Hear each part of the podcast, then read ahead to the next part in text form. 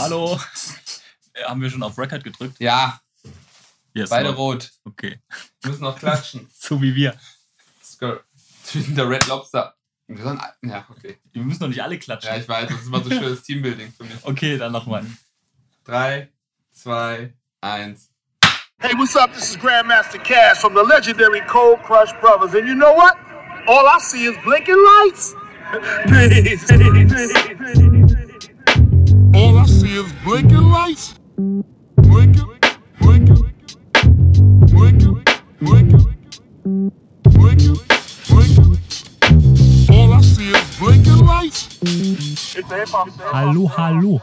Herzlich willkommen zu Folge 22 All I See is Blinking Lights Podcast. Ich bin wieder Daniel, begrüße euch wieder herzlich zur neuen Folge und freue mich, dass ihr wieder dabei seid. Wie in der letzten Folge schon erwähnt, waren Raul Maurice und ich in Hamburg, haben das Spektrum besucht und in der restlichen Zeit gegessen und 2 Folgen Deep Talk aufgenommen. Das ist jetzt die 2. Folge und wir sprechen heute über Hidden Gems. Hidden Gems, damit meinen wir Alben oder Songs, die nie so die richtige Aufmerksamkeit bekommen haben. Oder die im Laufe der Zeit so ein bisschen im Sande verlaufen sind. Damit ihr so ein bisschen ein Gefühl bekommt, wie die Folge aufgebaut sein wird. Jeder hat 3 Alben, 5 Tracks mitgebracht. Und wir haben uns die immer zusammen angehört und dann einfach ein bisschen drüber gesprochen. Warum haben wir die mitgebracht? Was finden wir gut? Falls wir die zum Beispiel noch nicht kannten. Und haben einfach ein bisschen darüber diskutiert. Wenn ihr wollt, hört vorher in die Alben rein. Wir kündigen die immer vorher kurz an. Oder ganz am Anfang zumindest. Wenn wir es nicht irgendwie vercheckt haben. Und die Links dazu, also welche Alben wir gehört haben, versuchen wir alles wieder in eine Linkliste zu verlinken. Irgendwelche YouTube-Links, Spotify. Immer der möglichst für die meisten zugängliche Link werden wir da irgendwie reinpacken, damit ihr auch reinhören könnt, über was wir so quatschen. Die Linkliste findet ihr auf www.alliceesblinkenlights.de und da könnt ihr natürlich auch die alten Folgen nachhören. Oder auch auf anderen Portalen wie iTunes, irgendeinem Podcatcher, auf Spotify oder auf YouTube. Und wenn ihr Bock habt, lasst uns gerne auch eine Review oder einen Kommentar da. Vor allem iTunes-Reviews sind immer gerne gesehen. Freuen wir uns riesig drüber. Und das Allerwichtigste, wenn ihr auch irgendwelche Hidden Gems habt, wo ihr das Gefühl habt, hey, das muss die Welt erfahren, teilt uns die auch gerne mit. Lasst uns ein bisschen in Social Media darüber quatschen. Und ja, Social Media, gutes Stichwort, findet ihr auf instagram.com/alliceesblinkenlights, auf Twitter unter @blinken_lights oder auf facebook.com/alliceesblinkenlights. So, genug geredet von mir. Ich wünsche jetzt viel Spaß mit der Folge. Macht's gut.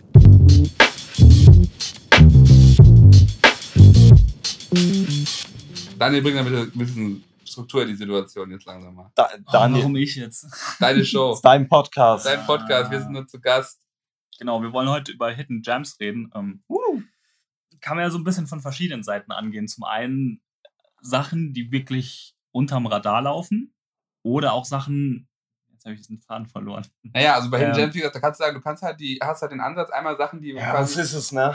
Die ja. Wir haben uns ja sogar gestritten vor, was ist ein Hidden Gem? Also Hidden Gem, würden wir mal sagen, das sind Alben oder Songs oder vielleicht sogar noch abseitiger Freestyles, Video-Sessions, die irgendwie nicht mehr so hundertprozentig im Top of Mind sind. Ne? Also im Kollektivbewusstsein, ja, also genau, der Community. Das ist jetzt auf jeden Fall nicht so ein Ding, ey Leute, das ist mein Lieblingsalbum und ich nerv euch die ganze Zeit damit und jeder kennt sowieso und ist nur genervt davon. Also es geht eher wirklich um so Sachen, die irgendwie seit Release unterm Radar gelaufen sind oder die jetzt im Laufe der Zeit einfach irgendwie verblassen. Ja. Obwohl es eigentlich vom musikalischen her keinen Grund dafür gibt. Ja, so ein paar der Sachen oder sogar einige, die wir haben, ist mir aufgefallen, haben auch natürlich auch das Problem, dass sie nicht auf den Streaming-Services sind. Ja. Oder es ist wirklich einfach so ab vom Schuss. Genau. Dass es halt einfach eclectic ist. Genau. Nur der Mirko sagt, wieso kennt doch jeder. Shoutout an Snyder Talker. Ja. Wir warten aufs neue Album sehnsüchtig. Ja, wir sind heiß. Emotions are falling down. Genau. Und unsere Idee war so ein bisschen, jeder bringt so, ich glaube, 3 Alben haben wir gesagt. Ja, 3 Alben, mit. Genau. Und dann noch 5 Songs oder ja, so ein bisschen noch einzelne Tracks oder Videos oder was auch immer, wo man so ein bisschen das Gefühl hat, die würden hier reinpassen. Wir wollen es so machen, dass wir, bevor wir über ein Album oder einen Track sprechen, skippen wir hier nochmal kurz ein bisschen durch, um das nochmal frisch in den Ohren zu haben. Und dann quatschen wir einfach drüber. Ich glaube, wir werden, also, keine Ahnung, aber Vielleicht macht es auch Sinn, dass wir das halt dann vielleicht eine kleine Playlist machen oder sowas, ne, auf Spotify oder YouTube. Ja, wahrscheinlich müssen wir auch. Wir müssen wahrscheinlich eher eine YouTube-Playlist machen. Ja, ich glaube, also bei ein paar Sachen, die können wir schon auf Spotify machen, aber ich glaube nicht. Also das sind Sachen dabei, die es nicht auf Spotify gibt. Ich glaube, die Hälfte ist nicht auf Spotify, aber beim Durchgucken.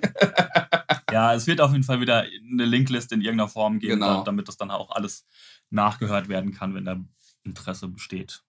Ist der Audiokommentar zu im Leben. Hm. Okay, wer möchte denn anfangen? Immer der fragt. Gut, erstes Album. Sollen wir erstmal reinhören? Ja. Ja, wir werden es jetzt so machen, dass wir die Sachen besprechen, kurz reinhören, ein bisschen durchskippen und dann drüber diskutieren. Genau, sag doch zumindest, warum du es mitgebracht hast in wenigen Worten. Gute Idee. Gehen wir mal rein. Erstes Album, das sind eigentlich sogar schon zwei Alben, aber die sind sozusagen in einem Zuge erschienen. Er cheatet. The Cool Kids, The Bake Sale und die That's Stupid EP, die als in der Promophase zu dem Album erschienen ist. Mitgebracht habe ich es, weil es gut. Super. Punkt. Super. Punkt. Können wir jetzt zum nächsten Album? Nein, Nein,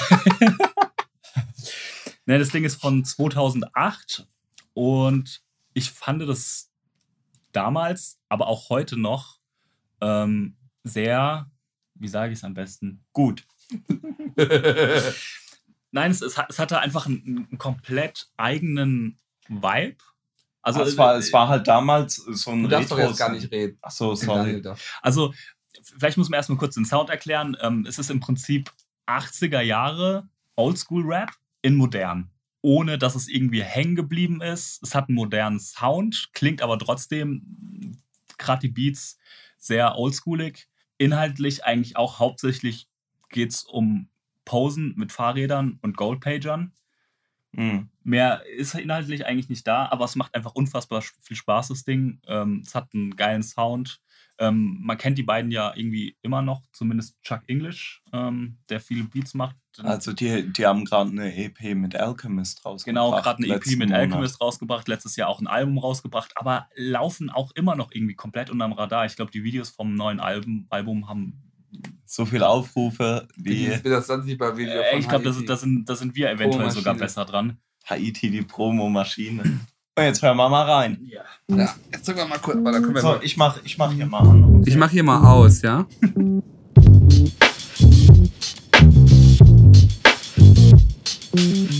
Jo, wir haben jetzt mal reingehört. Ja. Selektiv, skippend. Wir haben jetzt in zwei Releases reingehört, nämlich die Bake Sale EP und das That's Stupid. Genau, also das glaube ich, davor rauskam. Nee, das That's Stupid kam kostenlos über die Website von denen raus, einfach als Promo für das Bake Sale Album. Ah, genau. Okay. Ja. Was sagt ihr?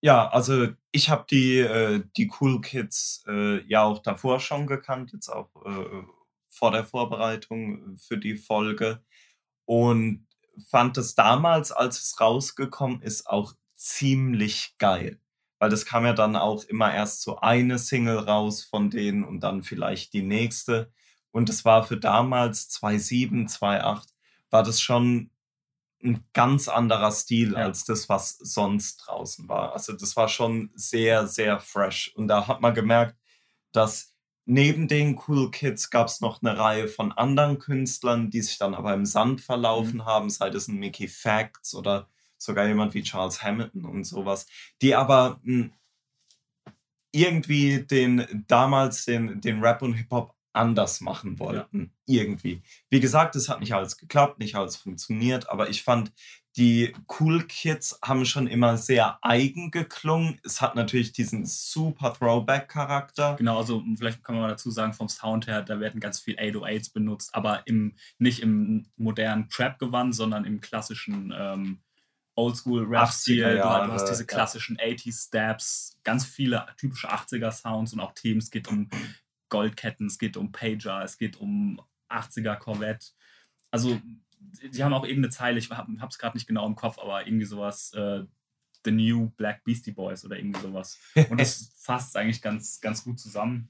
Ja. Maurice, was sagst du? Ja, ich bin ja mit der Diskografie der Cool Kids überhaupt nicht vertraut.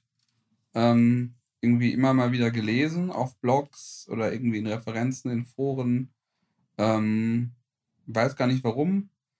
Einfach nicht dazu gekommen. Gibt ja genug anderen Kram. Ich habe mir das im Vorhinein, hatte ich da kurz schon mal reingehört und jetzt gerade auch nochmal.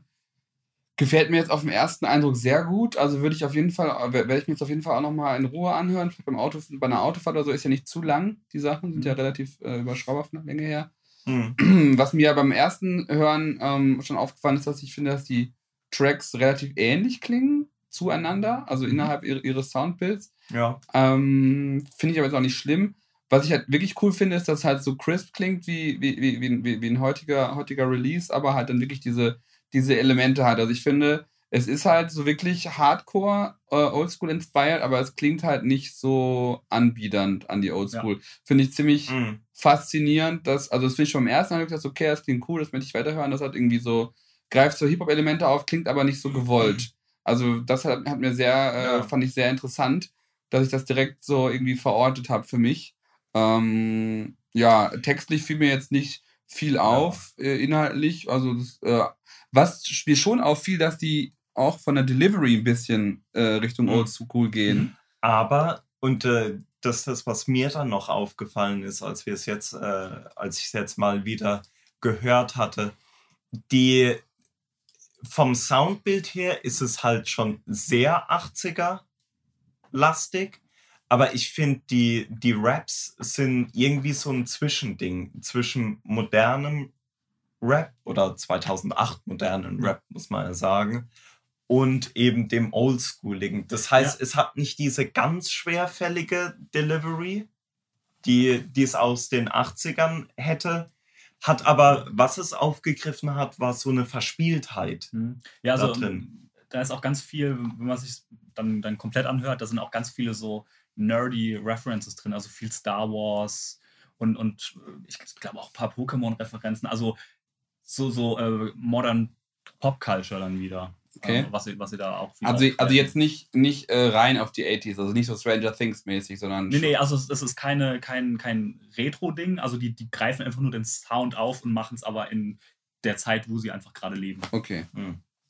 Und übertragen das in ihren, in ihren aktuellen Vibe. Also finde ich, ist auf jeden Fall richtig cool. Die ersten Sachen, die so gemacht haben wahrscheinlich nicht viele auf dem Zettel, die Cool Kids, und definitiv eine Empfehlung zum Reinhören. Ja. Und vielleicht noch eine kleine Anekdote, wie sehr mich die Cool Kids damals gecatcht haben.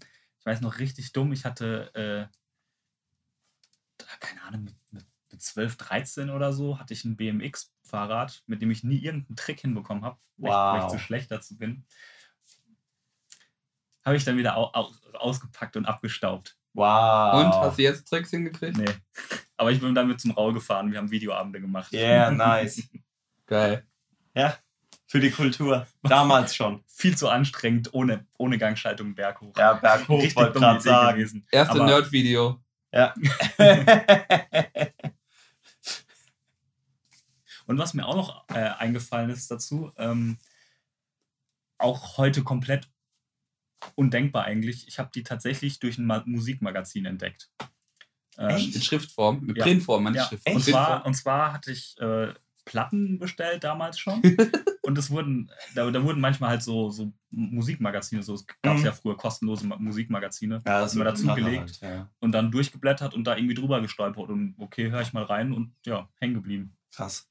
Daniel, du bist da ja auch so mein outgesourcetes Erinnerungsvermögen. Habe ich das dann durch dich kennengelernt? Weil mein inoffizielles, subjektives Narrativ wäre, dass ich das auch eher durch Blogs mitbekommen hätte. Also allen voran Two Dope Boys, Nah Right und so weiter. Ich weiß gar nicht. Oder ja. Da waren die schon... Okay.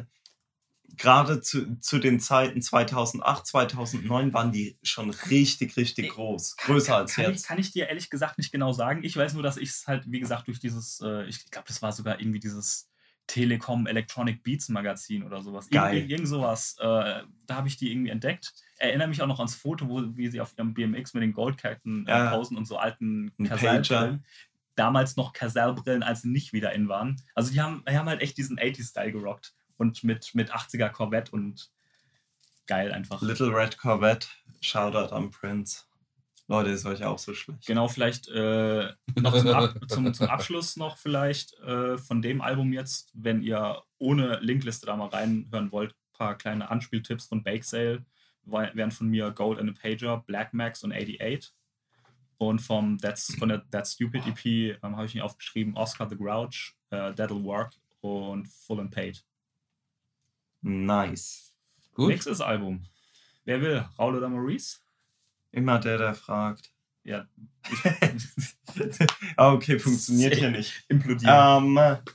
Maurice, du wirst wahrscheinlich ein bisschen mehr zu sagen haben, dann hau ich nochmal schnell eins rein, wenn das in Ordnung ist. Ja. Dann sag doch erstmal kurz was und warum. Ja, genau. Ich wollte, das ist ja auch kein Geheimnis, dass ich eigentlich relativ großer Freund von Alchemist bin. Mhm. Persönlicher Produktion. Oder? Ach so, schade. Ja, auch. Mein Zweitname ist auch Marky Mark. Also, wir kennen uns schon ewig. Und es gab eine Phase im Schaffen von Alchemist, so 2010 bis 2013, wo ich fand, dass der einfach sich so rapide weiterentwickelt hat und so einen krassen Output hatte, dass ich mich jetzt mal auf ein stellvertretendes Werk da geeinigt habe, nämlich das, was vielleicht den wenigsten Leuten bekannt ist, nämlich von der Durag Dynasty das Album 360 Waves. Wer ist das? Das ist ein Trio bestehend aus Killer Band, Tri-State und Planet Asia. Die echten Heads wird natürlich hier Planet Asia sehr glücklich machen. You're welcome. Maurice muss schon wieder lachen. Ja. Shoutout an den Skater Palace in Münster. Klar. Andere Alben, die so zur selben Zeit rausgekommen sind, Russian Roulette, Yacht Rock und so weiter, auch zu empfehlen. Aber jetzt würde ich sagen, spielen wir erstmal kurz 360 Waves an und dann quatschen wir ein bisschen drüber.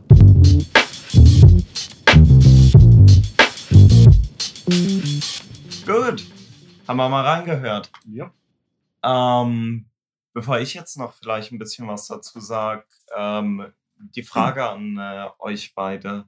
Ihr habt das davor schon gekannt, ne? Ja. Mhm. So, das machst du ja nicht gerade zu einem Hidden Gem. Naja, schon. Ich habe es wirklich aktiv, glaube ich, erst letztes Jahr mal gehört. Nachdem ich dich ich glaube, wir haben in irgendeiner Folge oder sogar in mehreren das wahrscheinlich schon mal erwähnt auch. Gut. Kann ich mir gut vorstellen. Gut. Wie war jetzt euer Eindruck?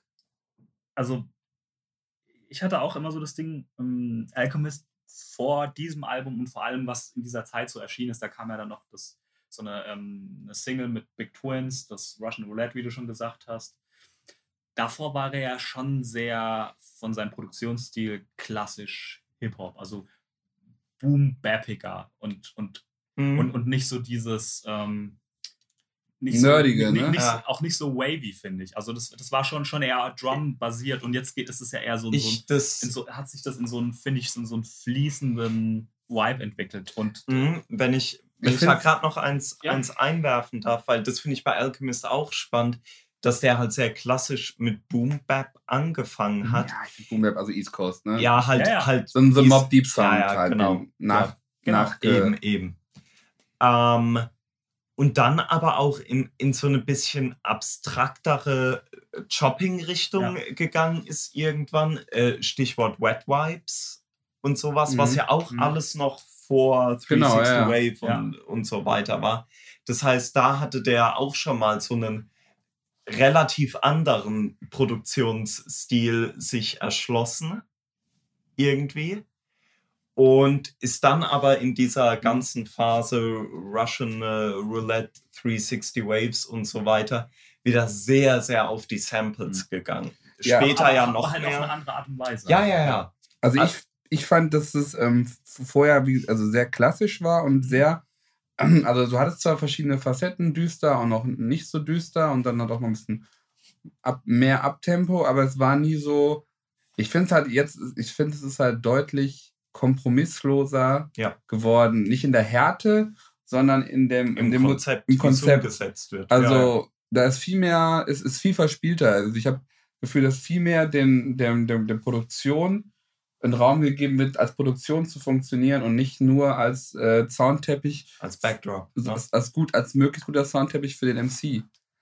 Ja, also ich würde fast sagen, es ist musikalischer geworden in einer Form von, wie der Song aufgebaut ist. Und also ich finde die ganzen modernen Alchemist-Sachen, die sind so wavy einfach. Das ist wirklich das passende Wort. Es fließt alles so.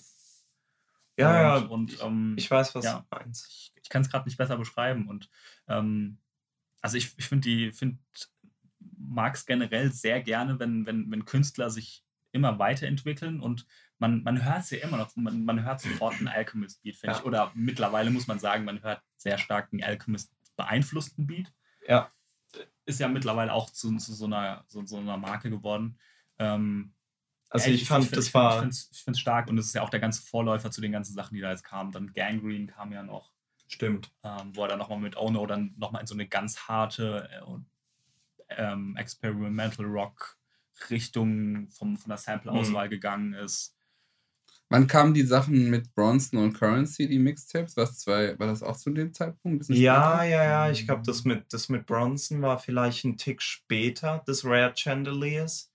Aber das mit Currency war auch nochmal später, glaube ich. Was ich halt krass finde bei dem 360 Waves Album ist es... Ja, Rare Chandeliers kam 2012. Ja, okay. Ah, dann sogar selbes Jahr, oder wie 360 Waves, wenn mich nicht alles täuscht. Was ich an dem Album aber so krass finde, habe ich jetzt ja auch in mehreren Folgen schon gesagt, ich bin ja ganz großer Freund von einem Album, das man so durchhören kann. Und das hat schon ein sehr kohärentes Soundbild. Durag Dynasty kam sogar erst 2013. Ah, siehst du, da haben wir es. Und ich finde, man kann das wunderbar durchhören und es float einfach wahnsinnig gut ineinander. Das ist auch dieses Wavy, was ich meine. Was er auch ganz stark bei Russian Roulette gemacht hat, was ja so ein... Ja. Einfach so ein durchgehender... Ja, also Wavy ist für mich aber schon so irgendwie so... Du meinst das Organische und ja, jetzt nicht also, schon fast so ein Prince Paul-Ding. Also, es halt also ich meine auch, dass das alles geht so ineinander. Genau, es ist halt so ein langes Ding. Es ist quasi... Das ist gerade mit Wavy zu Prince Among Thieves. Genau, das meine ich mit Prince Paul. Also es ist halt eher... Es ist halt nicht für den einen Song produziert, obwohl man bei Durag Dynasty, finde ich, schon auch auf Song-Ebene hören kann, weil die dafür genug Druck haben, die Dinger, glaube ich. Aber zum Beispiel Russian Roulette ist eher was man durchhört. Ja, weil die ja auch so, das sind die Songs ja auch super krass ineinander gemischt bei Russian Roulette. Genau. Also das sind ja keine Standalones in dem Sinne. So, aber Alchemist ist ja nur ein Teil von 360 Waves. Der andere Teil ist die Durag Dynasty. Ja, Durag Dynasty ist mir ist nichts hängen geblieben an Inhalten oder Lines oder so. Ist halt sehr Rappity-Rap.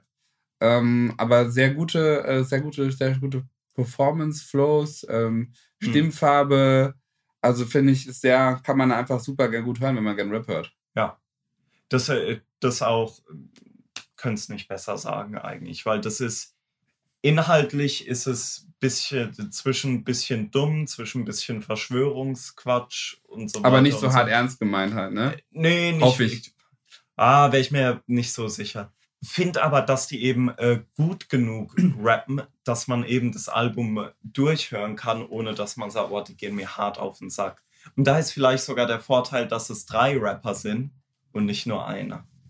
Um das mal abzuschließen, vielleicht noch... Wobei ich jetzt die Rappen gut genug, dass man es hören kann, jetzt schon fast ein bisschen hart finde.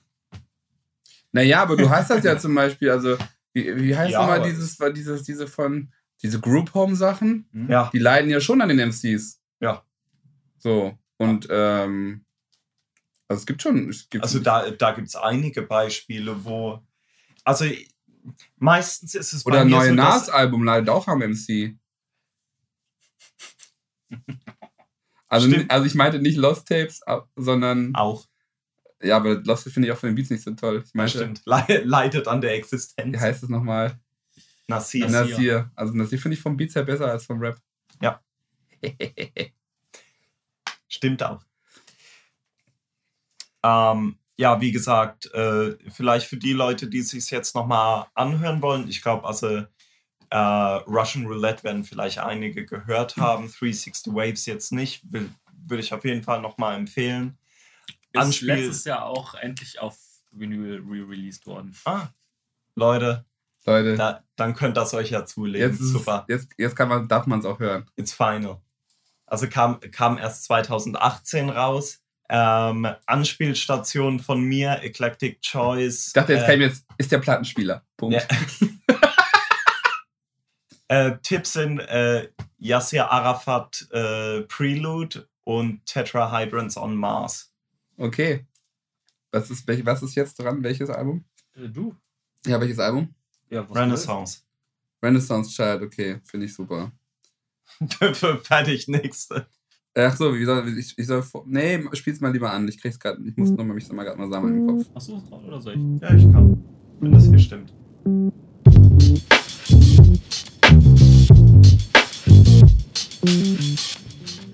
Genau, wir haben jetzt direkt reingehört. Warum habe ich es mitgebracht? Das ist eine der wenigen. Was ist es denn? Genau, stimmt. Was ist es denn? It's Renaissance Child von Hellraiser, 2007 auf Nature Sounds erschienen. Nature Sound auch relativ populäres Label aus dem fürs Wu-Tang-Umfeld, wo relativ entspannt veröffentlicht werden konnte, ohne viel Druck der künstlerischen Einfluss durch Jay-Z oder so. Schön. Hätte die Promomaschine auch nicht hergegeben von Nature Sounds, weil meistens in der Regel immer nur ein Newsletter. Aber immer gut die Special Herbs rausgehauen. Ja, habe ich mitgebracht, weil ich. Durag Dynasty übrigens auch über Nature Sound erschienen. Sehr gut, denn das ist die Naturburschen. Habe ich mitgebracht, weil das ist eine der wenigen Wu-Fam-Releases, die ich weiterhin regelmäßig jedes Jahr höre, seit 2007. Ich finde es ganz lustig, weil es so ein bisschen viele Elemente verbindet, die mich jetzt beim modernen Rap-Album jetzt nicht so ansprechen würden. Also es sind relativ viele religiöse Referenzen drin. Es ist ein bisschen Verschwörungstheorie drin. Es ist so, eigentlich ist es so das klassische alte Wu-Tang-Spiel. Ja. Ne, also gerade aus dem Sons of Men Umfeld, ja. Aber irgendwie rappt Hellraiser da mit dem richtigen Druck. Ich finde, die Beats sind, obwohl die fast von sehr vielen verschiedenen Produzenten gepickt wurden, geben ein super gutes Soundbild. Außer einer. Ja, außer einer. Die Skits sind gut, sehr gute Feature-Gäste. Dass irgendwie alles passt. Obwohl zum Beispiel kein Wu-Tang-MC drauf ist, sondern halt eher das klassische Black Market Militia, muss man wissen, Umfeld. Maccabees, ne? Wer die Black Market Militia nicht kennt. Wer ist denn überhaupt Hellraiser? Müssen wir so weit gehen, aber du hast recht, ja, es ist ein Mitglied der Sons of Men, aus dem Wu-Tang-Umfeld. Wer sind denn die Sons of Men? Ja, das kann... Wie definiert man das? Meines Wissens die erste Gruppe, die als Wu-Affiliate gesigned wurde. Die wurden gesigned noch vor Killer Army. Haben auch mehr bessere Musik gemacht als Killer Army. Obwohl, naja, weiß man nicht. Schwierig. Wow. Auf jeden Fall haben sie bessere Solo-Platten gemacht als Killer Army. Sagen wir mal so.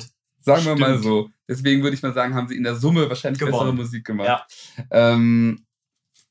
Ja, das Album finde ich halt total gelungen. Ich finde es relativ zeitlos und hat halt trotzdem da diesen, also für 2007 hatte es hatte nicht den aktuellsten 2007er Klang, war aber schon beeinflusst dann immer auch von der Mischung aus dem Wu-Sound, aber auch so den Sample-Sounds, die Kanye nochmal populär gemacht hat. In 2-3 Elementen hast du halt auch die Dipset, die Vocals zumindest drin. Die hochgepitchten. Und dann natürlich auch immer so ein paar bisschen hektischere, energetischere, der Verschwörungstheorie angemessenen Beats zu finden. Ja, ich finde es ein super, super Album. Das, glaube ich, finde da nur 1-2 Tracks nicht gut. Und da einen finde ich explizit nicht gut. Das ist Yours Truly, der passt doch überhaupt nicht. Das ist irgendwie so ein... Ich weiß nicht, hat er gedacht, dass er damit Geld macht? Keine Ahnung, fand er vielleicht einfach gerade gut. Ich kann es nicht verstehen, was der Song da in diesem Album macht. Was sagt ihr dazu? Ihr seid ja auch Wu-Heads. ja, also das Album, ich denke, Daniel, du wirst es auch gekannt haben. Ich habe es auch gekannt. Ich habe es tatsächlich länger nicht mehr gehört jetzt. Erst jetzt wieder, als Restyles mit ankam, und war überrascht, wie gut es heute noch klingt tatsächlich. Also ich muss echt sagen, das könnte auch es gibt ja eine, sage ich mal, Untergrund-Rap-Szene, die noch Musik in diese Richtung macht. Das könnte auch einfach heute erscheinen. Von der Klangqualität, vom Sound, wie es produziert ist. Ah, ja. Die Produktion, und das finde ich spannend, Maurice hat es erwähnt, jetzt vielleicht im Kontrast dazu zu dem Durag Dynasty Album, wo wir einen Produzent haben und gesagt haben, okay, das Soundbild ist so kohärent. Das hat man, und das ist tatsächlich was ganz Seltenes, finde ich, gerade im Rap, dass man... Gerade im Wu-Umfeld auch. Ja, ja, dass man ein Album hat mit beinahe so vielen Produzenten wie Tracks, also mit Sicherheit 12 verschiedene Produzenten und mit der einen Ausnahme ein sehr, sehr zusammenhängendes Soundbild bekommt, wo man teilweise wirklich nicht sagen könnte, dass die von verschiedenen Produzenten kommen. Könnte vielleicht auch am Label liegen. Kann auch am Label liegen. Kann aber auch, vielleicht war es so ein bisschen so ein Sweet Spot zwischen Label, aber auch die Sons of Man Rapper zu der Zeit. Also Hellraiser hat dieses sehr gute Album rausgebracht. Killer Priest hat seltsamerweise ein sehr gutes Album rausgebracht. Ich meine, das war The Offering. Und damals war dann eben auch nochmal im Gespräch, dass Killer Priest, Hellraiser und Tragedy Gaddafi, es war nicht im Gespräch, die haben ja noch das Black Market Militia Album rausgebracht, auch über Nature Sounds, das auch sehr stark war. Also die hatten da ein bisschen kurzzeitig, aber die hatten da echt eine Handvoll extrem guter Releases. Daniel, hast du noch was zu sagen zum Album? Viel fällt mir jetzt eigentlich nicht mehr ein, was zu dem... Ja, sorry, ja, mir ist gerade noch was eingefallen. Wir hatten ja gerade, also wir haben gerade in Renaissance Child reingehört, haben aber auch Black Market Militia und The Offering erwähnt, und ganz interessanter Aspekt bei den Produktionen von allen drei Alben ist, dass auf allen drei Alben mehrere Produktionen von einem niederländischen Produktionstrio drauf sind oder Produktionsteam. Ich weiß jetzt nicht genau, ob es ein Trio ist oder 4 Leute, nämlich God's Wrath, die zu der Zeit einen vielleicht weniger RZA inspiriert als Fourth Disciple inspirierten Sound haben, den aber handwerklich extrem gut und ein bisschen kontemporärer oder ausproduzierter. Die hatten, ja, ein bisschen weniger, wie soll ich sagen, fatalistisch. Ja. Im Klang. Ja. Die haben noch Kompromisse gemacht. Mehr als es jetzt auf einem Killer Army Album der Fall gewesen wäre. Und ich finde, das hat halt in dem Fall gut gepasst, weil Hellraiser, Killer Priest und so weiter, die funktionieren einfach gut auf diesen quote-unquote Wu-Tang Beats und haben in dem Fall eben auch sehr, sehr qualitativ hochwertige Beats in dem Klangbild bekommen. Und vielleicht war das auch mit einem Grund, dass das gut funktioniert hat. Ich muss nochmal in meine Festplatten oder meine gebrannten Backup-DVDs gucken, weil ich habe von dem Album, und das, ich weiß nicht, ob es viele Leute haben, habe ich alternative Takes zu den Songs, alternative Mixes, die in einem Forum, in dem ich mal war, gedroppt wurden, weil da jemand eine God's Wrath Connection hatte. Also ich meine auch, dass zum Renaissance-Track, der mit R.A. The Rugged Man und Timbo King, da gibt es eine 2.0-Version. Sehr gut. Wir gucken mal, ob wir da irgendwas von finden. Ja, sehr gut.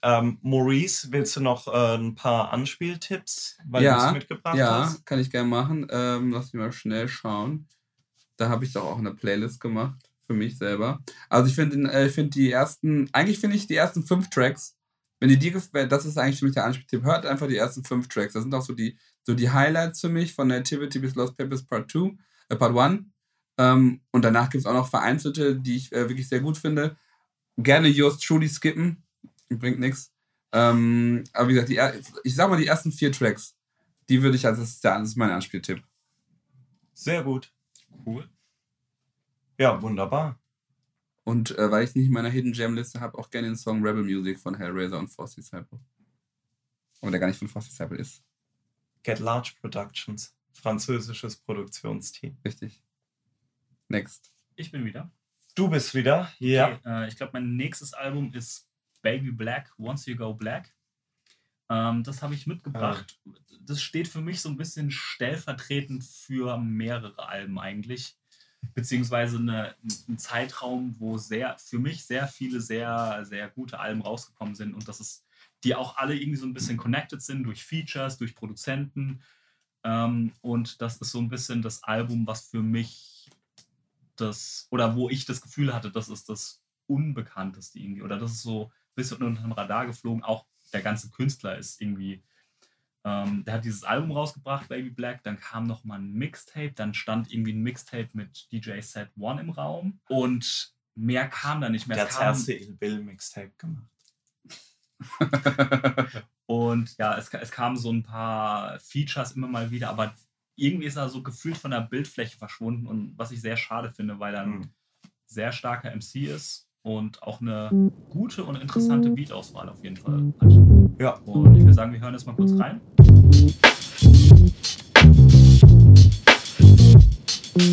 So, da sind wir wieder. Once You Go Black von Baby Black. So ist es. Hat Daniel sich damals wegen dem Cover ausgesucht? Nein. Doch, doch. Nein. Doch, doch. Nein. Doch, doch. Nein. Doch, doch. Kriegt deine Mutter in Gladbach. Was sagt ihr? Du kannst es schon, Raul.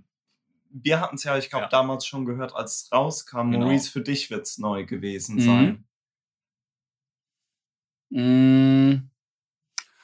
Also erster Eindruck, oder würde ich jetzt nicht unbedingt dringend noch, also die Cool Kids Sachen war für mich ganz klar, packe ich mir jetzt auf die To-Do-Liste. Würde ich jetzt bei dem jetzt nicht unbedingt sagen. Da waren so 2-3 Beats, die ich interessant fand, und ich finde, er klingt als MC ganz spannend, hat zum Beispiel so ein bisschen was von Nas in gewissen Elementen gehabt, was ich so hören konnte gerade. Im Guten. Im Guten.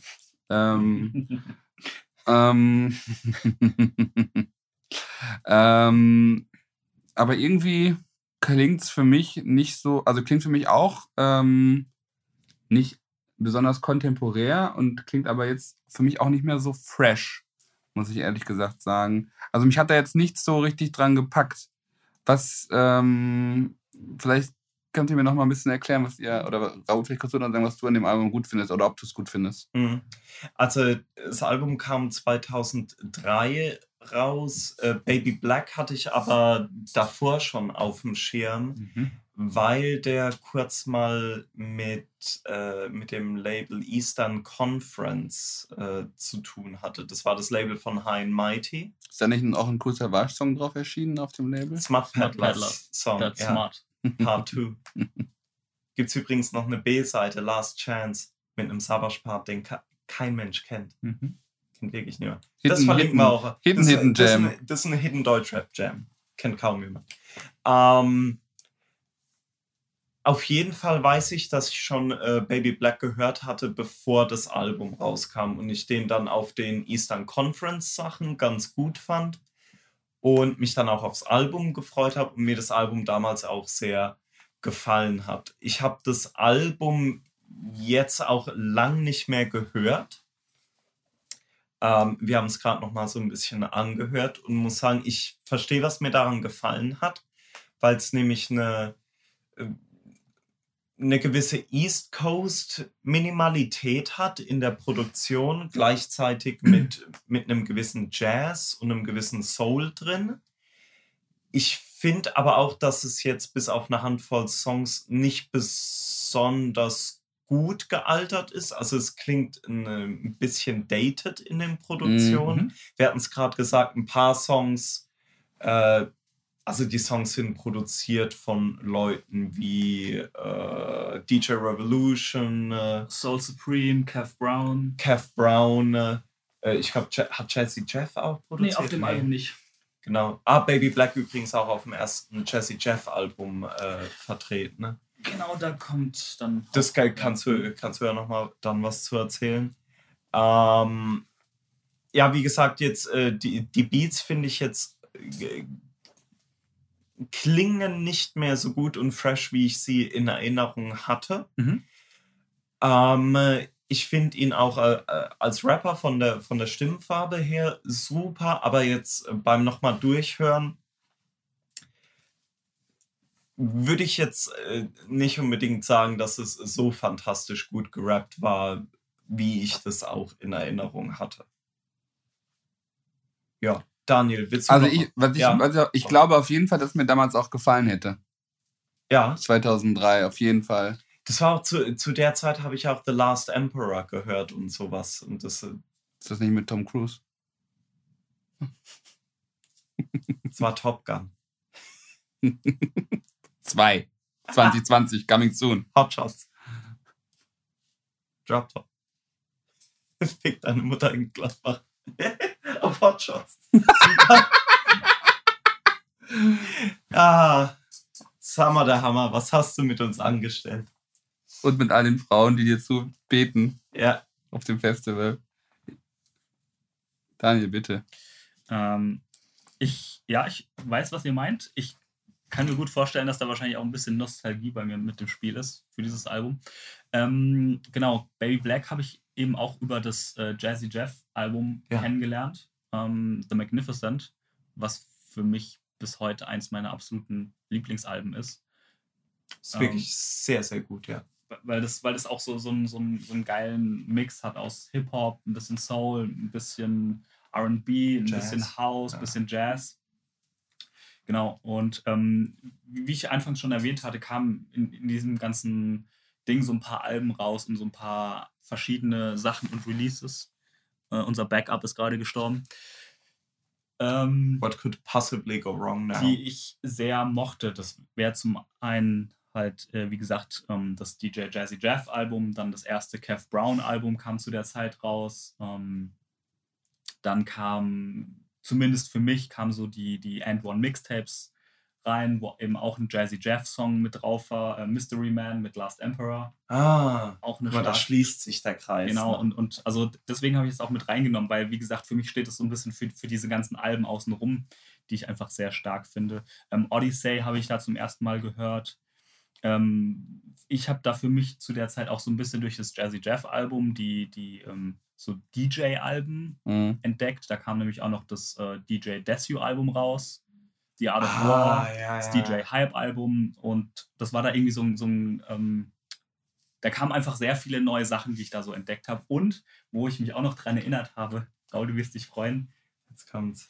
Das Jazzy Jeff-Album kam nämlich als Digipack raus.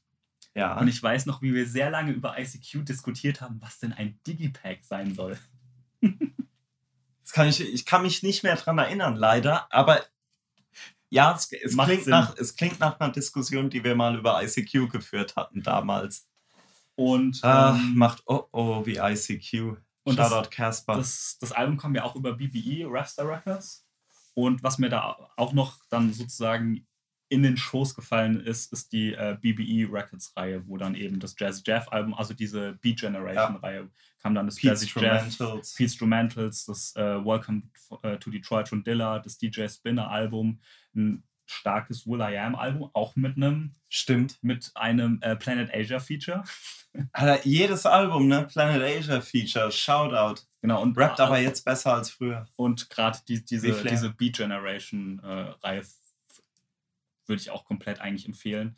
Aber um auf das Album nochmal zurückzukommen, ich verstehe, also bei so ein paar Tracks finde ich heute auch, ist jetzt nicht so gut gealtert. Also gut gealtert ist es vielleicht nicht das richtige Wort. Es klingt von der Produktion und wie der Sound, das klingt jetzt nicht irgendwie nach alten Mixtapes oder so, aber vom Produktionsstil her, merkt man schon die Zeit. Ich finde, man merkt ein paar Songs auch an, dass sie, die klingen, wie soll man das sagen? Ich wollte sagen, nicht richtig fertig produziert oder nicht richtig ausproduziert.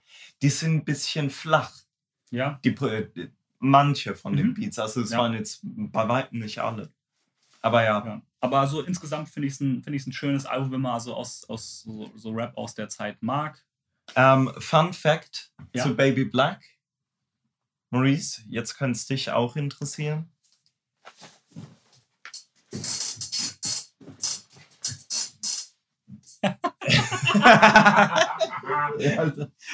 Maurice hat gerade Pause beanstandet, weil er seine Position auf dem Bett verändert hat. Ja, weil das Bett so echt ist, weil ich habe ja das Feldbett. Für Schlanke, das Bett. Also quasi Mismatch. Auf jeden Fall. Ist dieser Mismatch, Messi. Guter Künstlername eigentlich. Ja. Baby Black hat auf dem Album einen Song Diamonds, wo es darum geht, dass die ganzen Rapper Diamanten tragen, aber niemand dran denkt, wo die Diamanten herkommen und dass eben auch Menschen sterben, für die Diamanten Kriege geführt werden in Afrika und so weiter und so fort. Genau. Und das ist natürlich eine Thematik, die dann 2 Jahre später aufgegriffen wurde von Kanye West. Ja, wollte ich eigentlich auch gerade sagen. Auf Diamonds from Sierra Leone. Weiß jetzt nicht, ob Kanye sowas... Eigentlich auf dem Remix erst so richtig, ne? Ja, ja. Aber könnte... Kanye hat ja damals sogar noch, das kam 2003 raus, da hat er vielleicht sowas auch noch gehört. Auf jeden Fall gab es dann einen Diss-Track von Baby Black gegen Kanye West, wo er ihn bezichtigt hat, seine Songidee geklaut zu haben. Ich finde tatsächlich auch, der Beat vom Vibe geht er so ein bisschen in eine ähnliche Richtung. Nur vom Vibe. Ja, aber ich meine, beim Kanye-Song ist der Vibe halt durchs Sample vorgegeben, Diamonds Are Forever von Shirley Bassey. Und dann würde ich eher sagen, dass bei Baby Black der Vibe zufällig das Gleiche ist. Ich sage ja nur, dass er so ist. Ja, ja. Genau. Aber ja, noch so kleine Randnotiz. Zum Abschluss noch ein paar Anspieltipps würde ich nennen. Once You Go Black, Economics mit dem Kev Brown Beat. Das ist übrigens der Song, wo ich finde, der am besten noch funktioniert. Der ist auch so geht eher so in so eine jazzigere Richtung. Und Diamonds finde ich tatsächlich auch wegen dem Beat. Kann man geben. Das ist auch der, wo Maurice aufgeschaut hat. Ja. Was ist man vom Handy weggeschaut hat.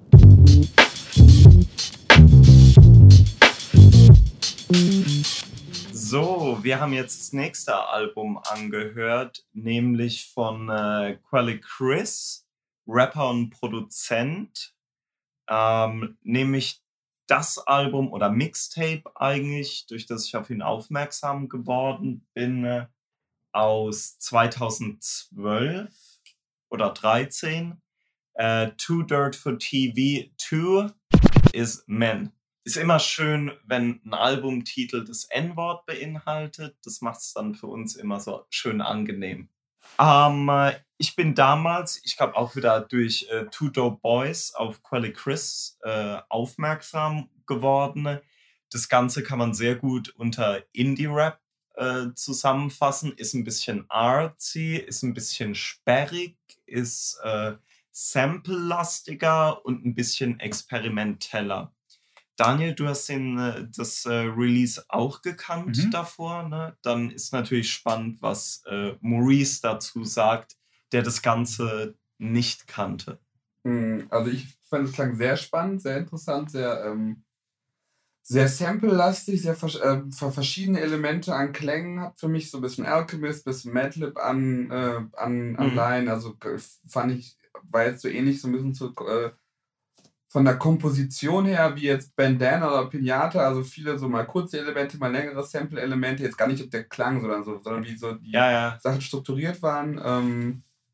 Also würde ich mir jetzt auf jeden Fall mal ganz geben. Fand ich sehr, sehr, sehr spannend. Ein bisschen mehr Drive mag ich natürlich ganz gerne in meiner Musik, das war jetzt das Einzige.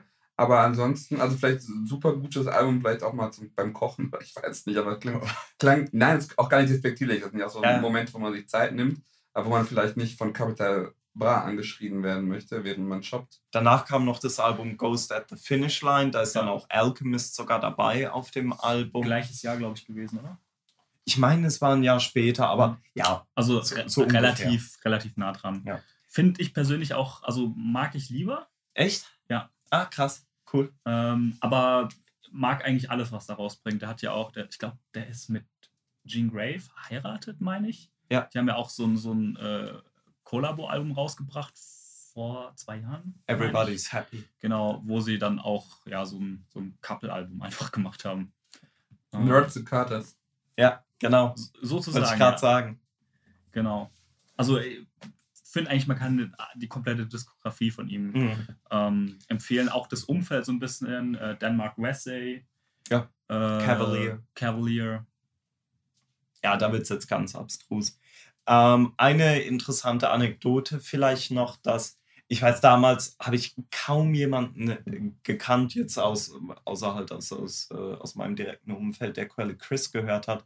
Und hatte dann damals, das muss dann auch so 2013, 2014 gewesen sein, als Dexter, der deutsche Rapper-Producer, Super-Rapper, der hat damals, als er sein Palmen- und Freunde-Album rausgebracht hat, gesagt, dass was er mit am meisten feiert, ist Quelly Chris.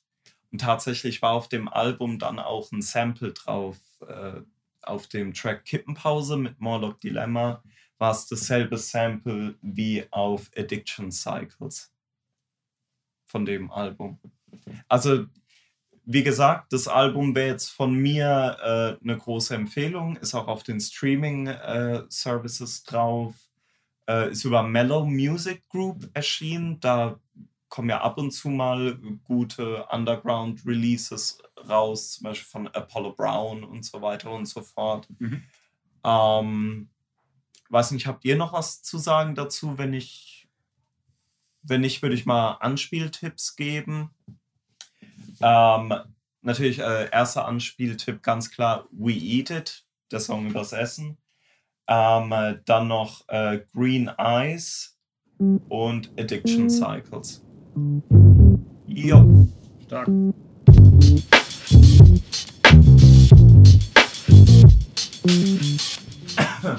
wir soweit? Ja. We back. Wir haben gerade schon gespeist gut und sind jetzt back. Sehr gut. Und auch gut getrunken. Ja, und auch guten Oberfahrer mal wieder erwischt. Diesmal direkt mit dem Shindy-Drip. Ja. Im Purple LED Lighted Out Benzer. D-Class Benzer. Shindy, Jamula. Genau. Alle waren sie dabei. Ja. Jetzt bin ich wieder in der Reihe. Wir haben auch gerade schon reingehört. Ich habe mitgebracht Masterpiece Theater von We Are The Kid, dem kleinen Bruder von La The Darkman. Warum das relevant ist, verraten wir euch in einer anderen Folge. Oder später. Ist, ja, gut, in Wyoming-Zeiten ist fast, aber es war eigentlich eher eine EP. Komplett von Alchemist produziert. Wurde, glaube ich, damals auch als EP released. Ja. Aber mittlerweile ist es irgendwie keine EP mehr. Genau, also es ist ja eigentlich, die Definition kommt ja über die Länge. Damit du quasi, also dich für über 20 Minuten. Genau, über 20 Minuten bist, dann kannst du für einen Grammy nominiert werden als Album und kannst halt gewisse andere. Deswegen sind unsere Podcasts auch so lang. Genau, wenn du über 3 Stunden gehst, bist du automatisch Grammy nominiert. Ich habe es mitgebracht, weil ich es total heftig finde, wie Willie the Kid auf dem Album rappt, mit einer extremen Bandbreite am Vokabular, an Sprachbildern, an Intensität, an Metaphern und Vergleichen mit Luxusgütern, mit Essen, aber alles auf so einem extrem hohen und auch nischigem Niveau und gleichzeitig Alchemist total eklektisch produziert. Ja. Auch sperrig irgendwie. Sperrig, super Drums, Samples, mit irgendwie, die auch fast schon nervig sein könnten. Ja, so alle Hightech und RZA manchmal mit extremer Repetition von Vocal-Samplen und nicht unbedingt ins sehr melodische Abdriften, sondern teilweise einfach nur Wiederholung, ne? Viele Gangsterfilme, Schnipsel. Auch so Violinelemente, die so aus klassischen Mafiosi-Filmen sein könnten. Features, handgewählt. Action Bronson, Rock Marciano. That's it. Passend. Alchemist hat selber, genau, ne? Und Tough Kong Records, ja. Ja, tolle, die Reissue auch tolles raus, Cover. Das Vinyl. Also ja. Ich finde es komplett, Cover ist stark, ja. Komplett gelungen. Kann man sich einfach mal reinfahren. Ich finde, die ersten beiden Tracks sind gleich die stärksten vielleicht sogar, weil da Willi einfach nur flext, wie ich selten gehört habe. Mhm. Was sagt ihr dazu? Ja, also das fällt ja schon in die Zeit, in der ich angefangen hatte, fast alles, wo Alchemist direkt oder indirekt beteiligt war, zumindest mal anzuhören oder versuchen zu finden. Und als es dann rauskam, Masterpiece Theater, ich weiß nicht, ob davor erst eine Single sogar rauskam, aber hatte das da angehört und fand es eigentlich direkt vom ersten Durchhören an Wahnsinn. Muss aber zugeben, dass dieses Es Wahnsinn finden, als es rauskam, 2012, 2013, war hauptsächlich aufgrund der Beats und dass die Raps waren irgendwie gut. So, das hat damals so in meine Filterblase gut gepasst, auch mit Action Bronson und mit Rock Marciano und so weiter und so fort. Und ich höre die EP oder das Album immer noch regelmäßig, kann man sagen. Mhm. Und je öfter man es hört, desto krasser finde ich eigentlich die Texte. Das hast du ja schon drauf angesprochen. Was der da einfach für Bilder zeichnet mit seinen Lyrics, das ist schon eine große Kunst. Und ich meine, das ist ja schon, 6-7 Jahre her, dass das rauskam. Und ich entdecke immer noch irgendwelche neuen Referenzen. Das ist für mich so ein bisschen wie Supreme Clientele. Also in dem Sinne von, dass da einfach einer auf der Makroebene nicht so, also vielleicht irgendwie, ja, vom Inhaltlichen vielleicht nicht so krass ist, aber es ist halt dann irgendwie in den Zeilen, auch in den Inflektionen, sogar in den einzelnen Videos, wie die Reime ineinander greifen, die Patterns, das finde ich total krass. Ja, auch die Technik ist ja nicht nur der Inhalt, sondern auch wie der mit Patterns, sei es Kreuzreime, Alliterationen und so weiter arbeitet, ist schon Asperger's. Ja. Kann man nicht anders sagen. Also ich höre es nach wie vor regelmäßig. Also es kann schon sein, dass ich das so jeden zweiten Monat mal höre. Mhm. Tatsächlich auch, weil es so kurz ist. Mhm. Ja. Weil das dann mit diesen 7 Tracks, die es hat, auch mit dem Intro, ist halt irgendwie so ein schneller Digi-Snack. Ich wollte auch gerade Digi-Snack sagen. Natürlich wolltest du Digi-Snack sagen. Du bist auch hungrig. Hungriger. Daniel, was sagst du? Wie findest du es? Ich finde es auch fantastisch. Was mich jedes Mal irgendwie erschreckt ist, ich habe immer so das Gefühl, das ist irgendwie so 2-3 Jahre alt, aber das ist ja schon von 2013. Ich weiß auch nicht, warum das immer, aber ich habe immer das Gefühl... Was immer fresh klingt. Vielleicht auch wirklich, aber das kam... ich habe immer so... Das kam doch letztes oder vorletztes Jahr. Vinyl. Nee, gar nicht deswegen. Ach so. Und was du auch schon gesagt hast, mit dem, dass man immer mehr entdeckt, da geht es mir auch ähnlich. Vor allen Dingen auch insofern, dass sich auch meine Lieblingstracks irgendwie ändern. Am Anfang war es Gettysburg, was irgendwie so der offensichtliche Banger ist auf dem Ding. Boah, finde ich gar nicht. Ich auch nicht. Ich finde, das Ding hat keine so richtig... Banger ist jetzt vielleicht das falsche Wort, aber der... Ja, Standout-Track oder sowas. Ja. Aber mittlerweile, muss ich sagen, sind dann doch eher so Halal Tuna oder Bad Mistake weiter vorne bei mir. Mhm. Ansonsten kann ich mich eigentlich wieder nur anschließen. Fantastisches Ding, Album. Kam ja auch relativ zeitgleich mit der EP, die Alchemist mit Jay Worthy gemacht hat. Die war auch fantastisch, fand ich. Kann man hier vielleicht auch nochmal an der Stelle erwähnen. Ja, finde ich von der Quality Control auch deutlich besser als das, was er mit Bronze Netherus gemacht hat. Ja, The Living Daylights. Ja, ja. Was auch cool ist. Ja, ist ein schönes Projekt. Kann man sich auch gern anhören. Fantasy Island war es. Das sollte von The Living Daylights sollte auch ein zweiter Teil rauskommen. Weiß ich gar nicht, ob der schon draußen ist. Mhm. Okay. Meiner Meinung nach nicht. War mal angekündigt vor nicht allzu langer Zeit. Kann gut sein, dass es noch kommt. Gut, Anspieltipps, alles. Einfach mal rein. Ich meine, das ist halt, wenn man jetzt ein Openings gibt, was ich nicht machen würde, es dauert ja nicht lang. Ne, dann einfach mal reinhören. Auf einem kurzen Weg irgendwo hin hat man es eigentlich schon fast durch. Und ja, das sind vielleicht 25 Minuten. Und wirklich mal so. Auch mal versuchen, auf die Texte zu hören, wenn man mithalten kann. Also da kann ich empfehlen, für die 3 Songs, die es gibt, die Genius Annotation, um die Lyrics zu catchen. Ganz interessant ist noch, also jetzt vielleicht für unseren kleinen nischigen Grind hier, dass Willy the Kid einfach schon 2012 und 2013 von Vanilla Porters und Creme Brulee Stouts gerappt hat. Da waren wir noch nicht mal auf dem Film. Da waren wir noch nicht auf dem Film. Da hat er schon Something Outstanding gesucht. Also Wahnsinn. Und er annotiert selber. Bei Genius. Zumindest bei 2 Tracks. Vor allem, wenn es ums Bier geht. Hat erklärt, was ein Creme Brulee Stout ist. Imperial Milk Stout.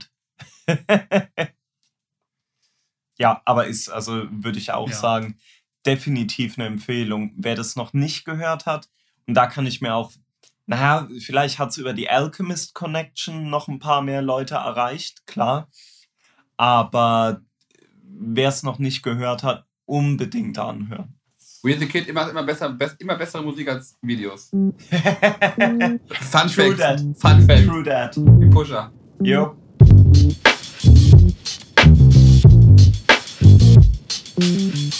Goodie. Alright. Das sind wir wieder. Daniel, warum hast du es draufgepackt? Erstmal, was es ist. Wir haben uns jetzt gerade das nächste Album angehört. Mein drittes Album jetzt. Carlos Nino und Lil Ski. Zusammen als What's the Science mit dem Album Elevation. Warum ich es ausgewählt habe, es hat viele Gründe. Ich höre. Ich gehe mal so ein bisschen anekdotisch ran. Entdeckt habe ich das Album, während ich im Plattenladen gearbeitet habe. Yes! Raul kennt ihn noch, Vinyl Only in Heidelberg. Shoutout! Die Hip-Hop-Sektion war, glaube ich, die kleinste oder eine der kleinsten im ganzen Laden.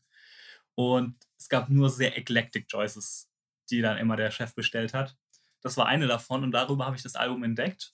Und warum ich es mag, ist, also grundsätzlich, das ist ein sehr jazziges Rap-Album, aber nicht diese Jazz-Metas-Schiene, sondern da wird wirklich Jazz gespielt und drüber gerappt viel.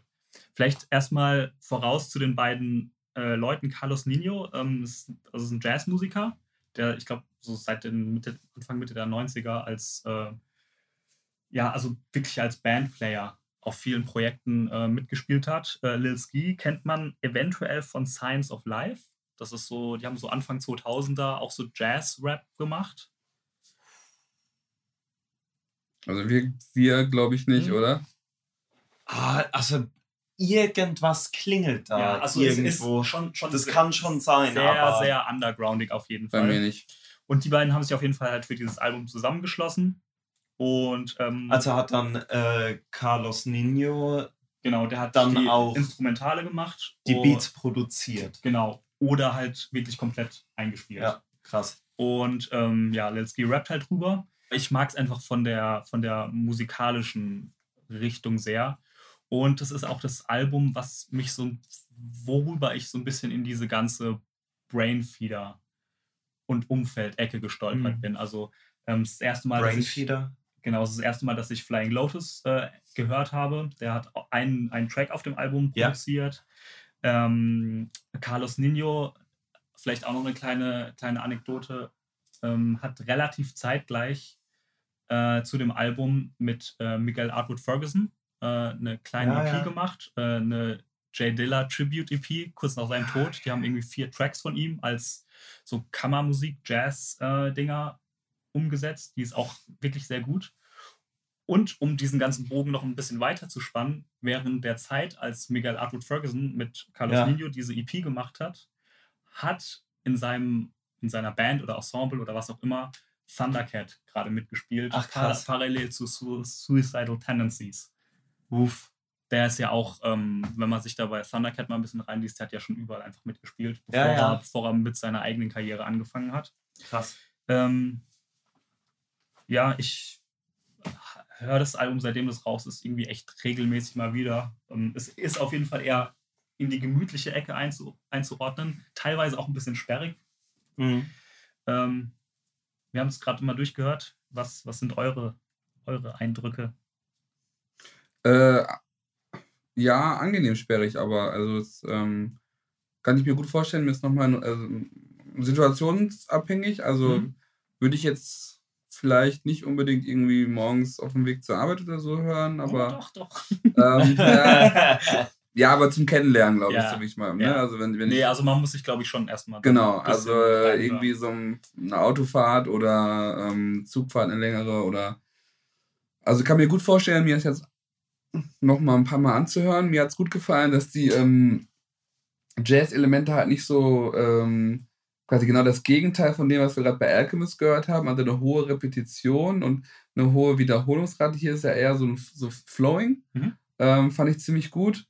Mag es ja auch generell, wenn Rap quasi mit ganzen Musikstücken oder langen Musikstücken irgendwie fusioniert.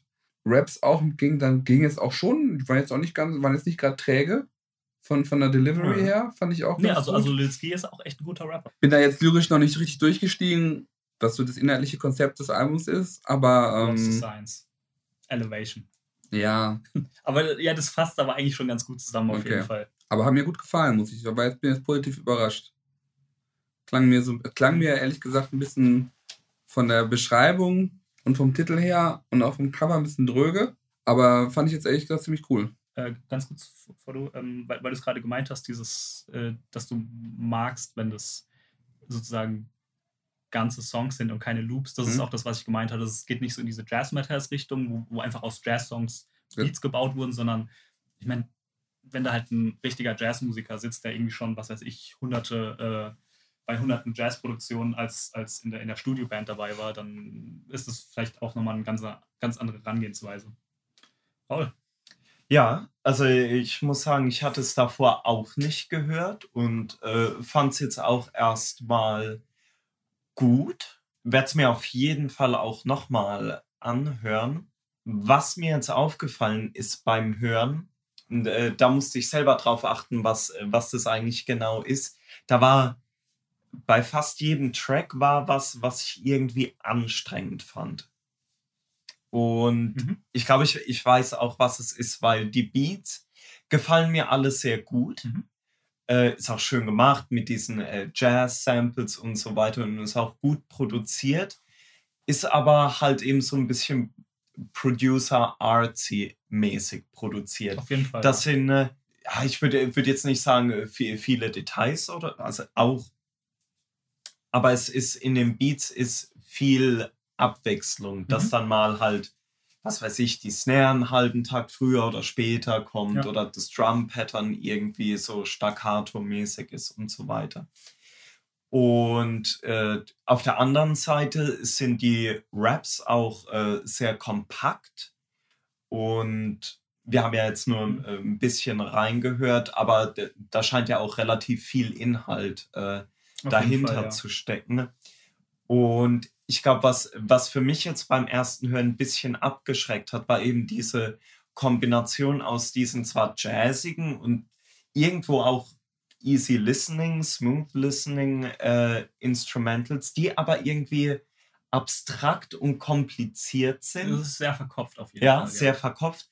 Und dass die Raps dann auch so verkopft sind. Mhm. Ich glaube, mir ist das in der Kombination so, zumindest jetzt beim Zuhören ging es mir so nach bisschen Wein, dass mir das in der Summe ein bisschen zu kompliziert war. Mhm. Ja, also, zu dicht bin ich ja selber. Ich glaube, das ist auf jeden Fall mit ein Grund, warum ich es mir heute immer noch gerne anhöre. Also ich mag an sich gerne Alben, mit denen man sich auch auseinandersetzen muss, weil sie dann, wie du schon bei Willy the Kid gesagt hast, man entdeckt immer wieder irgendwelche neuen Facetten. Mag ich einfach sehr gerne. Ja. Und das andere habe ich gerade vergessen, was ich sagen wollte. Macht ja nichts. Nö, aber ich fand's jetzt auch, bin da sehr, sehr positiv überrascht von, weil ich auch von beiden Künstlern, also auch Lil Sai, so eigentlich, ich hatte die beide nicht auf dem Schirm. Carlos Nino werde ich auf jeden Fall auch nochmal solo reinhören. Vielleicht noch ganz kurz ein paar Anspieltipps. Ja. Hängengebliebener Titel, aber finde ich auch ist gleich der zweite Song direkt nach dem Intro. Love, Hugs and Hip Hop Soul. Finde ich aber einen schönen Song. The Dream mit Dwight Tribble. Das ist der, den wir ganz am Ende gehört haben mit dem Gesang am Anfang. Der ist stark. Dwight Tribble hat übrigens dieses Jahr auch ein sehr starkes Jazz-Album rausgebracht. Auch mit Features von Michael Atwood Ferguson und Kamasi Washington. Nice. Also das findet alles so in dieser Brainfeeder-Bubble statt. Stark.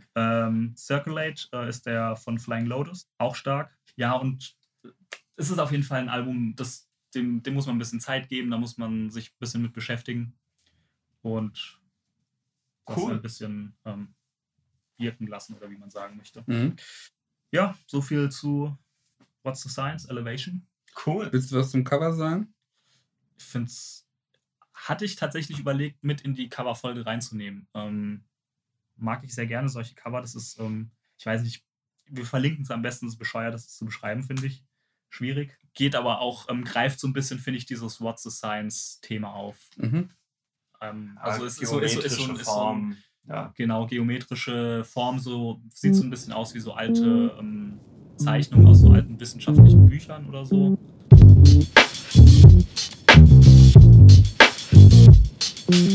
So, was haben wir angehört?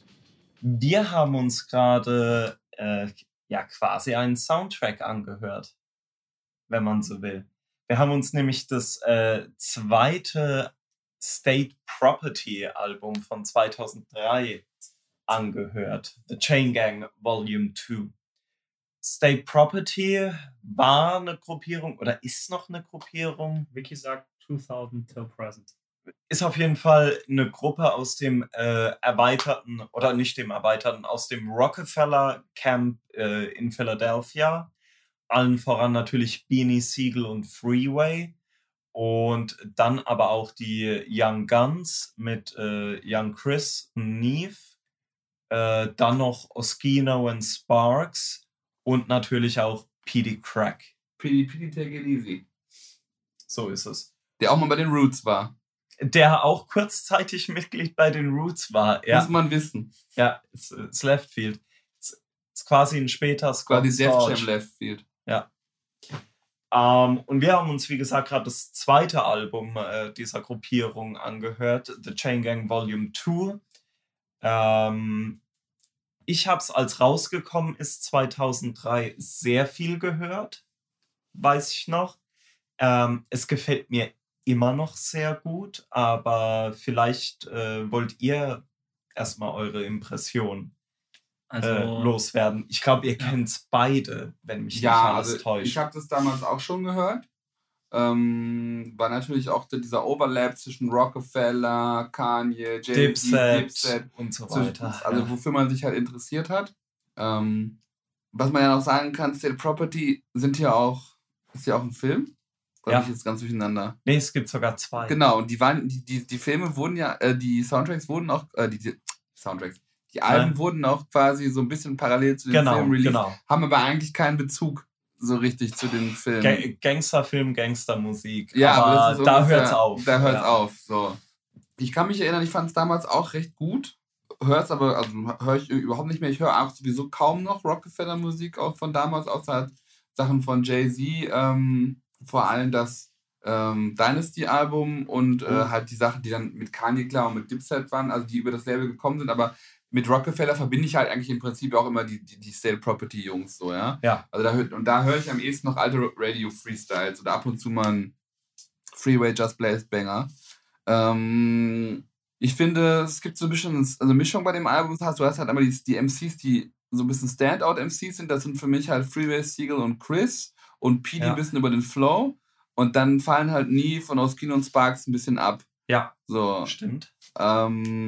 Production, spannend, ist teilweise sehr gut und auch noch hörbar, auch wenn es dated klingt. Teilweise finde ich es ein bisschen billig mittlerweile, so von den Verbänden. Also die Sachen, die nicht auf Sample-Basis sind, klingen teilweise ein bisschen billig. Und was ich aber interessant finde an dem Album, ist der heavy Oldschool-Influss in den Beats. Das ist krass, ne? Ja. Also viel Reminiszenz an 80s Oldschool. Boogie Down Production. So richtig Oldschool. Sachen, ja. Das stimmt. Also das, als wir es jetzt wieder durchgehört haben, ist mir das auch aufgefallen, genau wie du gesagt hast, dass die Sample-basierten Sachen, die dann meistens entweder Chad Hamilton oder Bula produziert haben, die jetzt auch heutzutage niemand mehr auf dem Zettel hat, die funktionieren tatsächlich relativ gut. Die gespielten Songs oder Beats funktionieren meiner Meinung nach auch nicht mehr so gut. Aber was ich an dem Album so spannend finde, ist eben auch die Kombination der MCs. So ein bisschen. Weil die ja schon alle die bedienen alle für sich selbst irgendwie ein bisschen eine andere, ich will nicht sagen eine andere Nische, aber eine andere Sparte in der Nische. Oder eine Nische in der Sparte. Da finde ich natürlich auch Freeway sehr, sehr auffallend, aber vor allen Dingen halt Young Chris, der auf dem Album nochmal in Hochform war und eben auch auf ziemlich guten Produktionen in Hochform war, was ich spannend finde. Die Feature-Gäste sind eigentlich auch ganz gut auf dem Album. Gut, Little C's ist give or take okay. Twister auf Rockefeller fand ich immer gut, hat eigentlich immer relativ gut funktioniert. Und dann natürlich noch Old Dirty Bastard, der auf dem When You Hear the Song einen Part hat, war, glaube ich, der erste Song, den er aufgenommen hat oder einer der ersten, nachdem er 2002 aus dem Gefängnis rauskam und bei Rockefeller gesigned hatte. Fun Fact zu dem Song ist, dass beim Videodreh ODB AM und PM vertauscht hat und einfach zur falschen Uhrzeit kam und deswegen halt ein bisschen wirr ist, was er da im Video macht. Muss man wissen. Wow. Okay, krass. Ja, das wäre das von mir. Daniel, hast du da noch was zu? Vielleicht was Überraschendes. Ich glaube, ich habe das Album noch nie gehört. Ach, das glaube ich aber nicht. Also mir sind jetzt beim Durchhören einzelne Tracks bekannt vorgekommen. Wahrscheinlich... ja. Bei dir gehört immer. Klar, It's On kennt auch wahrscheinlich jeder, der so ein bisschen Hip-Hop hört. Ja, also wie gesagt, ich kenne einzelne Tracks, gerade das Ding mit ODB. In unserem Alter. Ja. Aber oder Jay-Z-Fan ich halt. War zu der Zeit auch nicht wirklich in diesem ganzen Rockefeller-Grind drin und habe das nicht so wirklich verfolgt. Ich habe es immer über Raul mitbekommen. Mitbekommen müssen. Ja, aber ich fand es im ersten Hören eventuell durchwachsen, würde ich sagen. Also ja, krass. Flow-mäßig, die paar Sachen, die wir jetzt reingehört haben, klang das alles gut. Es klang aber für mich jetzt auch schon sehr dated, muss ich sagen, auf diese Zeit. Es kam ja relativ zeitgleich, wenn ich das richtig schnell gesehen habe, mit dem Baby Black Album. Ja. Sind ja dann alle aus Philly. Ah, stimmt. Ja. Kam es zeitgleich mit Philly Most Wanted auch? Wow. Spannende. Nee, ich glaube, die waren einen Tick früher. Okay. Die waren einen Tick früher. Unterbrechen. Gibt's aber auch den von Suckers, gibt's ja den Part 2 mit Beanie Siegel. Gut. Neptunes, you already know. Ja, und sonst kann ich da gar nicht so viel zu sagen. Also Freeway ist mir auf jeden Fall ein Begriff. Tatsächlich auch nie so richtig gehört. P.D. Craig ist mir hauptsächlich vom zweiten DJ Jazzy Jeff Album ein Begriff. Auch gut. Auch gut. Hast du mal One for P.D. gehört?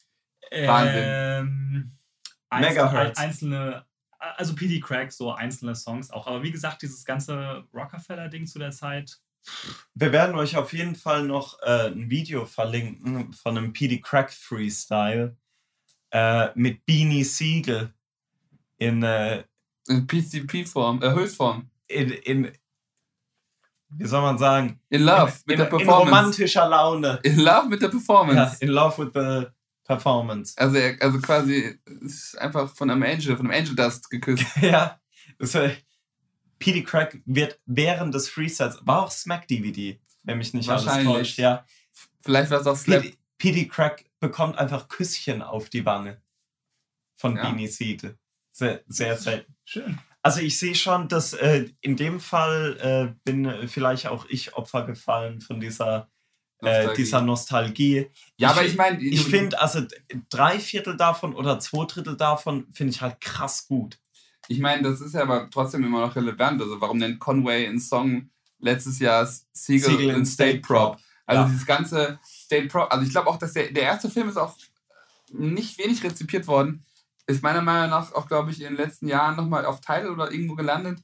Also zumindest für den US-Markt. Also das ist diese ganze Rockefeller, auch Rockefeller-Movies, irgendwie State-Property-Sache, die war zumindest in diesem East Coast-Ding schon, zumindest in der Hip-Hop-Szene schon sehr populär in den Jahren. Ja, auf jeden Fall.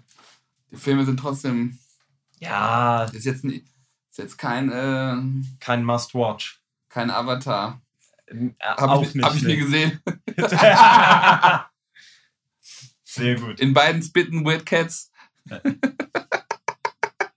Also ich würde so sagen, wenn man mit diesem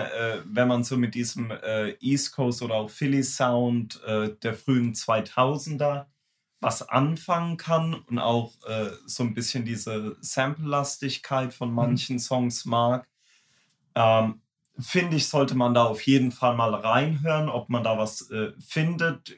Wie gesagt, mir gefallen da bestimmt 3/4 der Songs nach wie vor sehr gut, die ich auch, ja, es gibt Unterschiede bei den Rappern in der Qualität, aber ich finde nicht, dass alle Rapper, ich sag's andersrum. Ist kein Islot dabei, ne? Die meisten Raps, würde ich sagen, klingen nicht so dated. Ich finde, wenn ich so drüber nachdenke, es hat auf jeden Fall krass den Sound dieser Zeit. Ja. Also das hört man. Diesen 2003 Rockefeller. Ja. Aber ohne die Pop-Anleihen. Oder größtenteils. Ohne die Commercial-Anleihen. Ja. Größtenteils, ja. Dann würde ich sagen, Anspielstationen, die ich empfehlen würde, darauf wäre auf jeden Fall BB Gun. When You Hear That mit Old Dirty, Still an Effect, Freeway und Neve über einen Alchemist Beat 2003 und der letzte Song, die 94 Bars von Young Chris. Das ist ja nämlich auch geil, dass der letzte Song einfach 94 Bars sind, ohne Pause. Kollege, gefällt das. Der Inhalt ist aber weniger zweifelhaft. Das Urteil. Reloaded. Ja. Dann würde ich sagen, sind wir mit dem Album durch. Ja, was mir noch einfällt, ist es auf jeden Fall deutlich besser als das erste. Ja. Gibt ja State Property 1. Aber auf dem ersten Album halt die Kanye-Beats, die hohldrehen. Got Nowhere. Da muss man halt auch erstmal hinkommen. Genau, aber sonst finde ich es nicht besonders. Nee, sonst ist nicht wirklich gut. Ja, gut. Eine Frage noch, weil ich es jetzt, wie gesagt, nicht so mitbekommen habe mit der Zeit. Gut, du hast es natürlich jetzt ausgewählt in diesem Hidden Gems Ding, aber war das dann wirklich auch ein eher unbekannteres Ding, das State Property? Für Rockefeller-Verhältnisse? Ja, also ich meine, Beanie Siegel kannte man, Freeway kannte man. Ich hatte auch überlegt, ob ich vielleicht Philadelphia Freeway... Was hatte der Hits? Aber das Philadelphia Freeway haben mehr gehört. What We Do, Flipside und so weiter und so fort. Also sind ja auch Hits, ja. Und ich fand halt State Property eben wegen der Kombination von Rappern auch irgendwo immer spannend. Und ich finde das von dieser, ja, wie soll man sagen, von der zweiten Garde von Rockefeller, dass die eben auch, wenn die eigene Alben hatten, dass das leider nicht so gut geklappt hat. Lag es jetzt am Budget, am Executive Producing, woran auch immer. Und da sind die eigentlich oft hinter ihren Möglichkeiten zurückgeblieben. Aber auf dem Album sieht man halt ein bisschen, was das Level hätte sein können. Das kriegt man auf den Soloalben, was weiß ich, von den Young Guns und so weiter, kriegt man das stellenweise mal zu hören. Ja, ich glaube, der Einzige, der ein besseres Album gemacht hat, ist, glaube ich, Beanie Siegel. Beanie Siegel, ja. Ich hätte da jetzt auch ehrlich gesagt, also nicht als Disc gemeint, aber auch eher so schon fast so Mixtape-Vibes. Ja, ja. Ja, Crew-Album halt, ne? Ja. Crew-Album, ein bisschen so als Soundtrack verkauft, obwohl da keins war. Geil. Aber hat schon, finde ich, schon kohärenten Sound. Kohärent, ja. Zu der, ja. Ist auch, glaube ich, eine Group Vision, die dahinter steckt. Irgendwie. Ja, glaube ich auch. Aber, ja, ich weiß schon, was du meinst. Aber auf jeden Fall von den Rockefeller-Alben, wenn es jetzt nicht was komplett Absurdes war, war es schon eines der unbekannteren. Ja, glaube ich auch. Okay.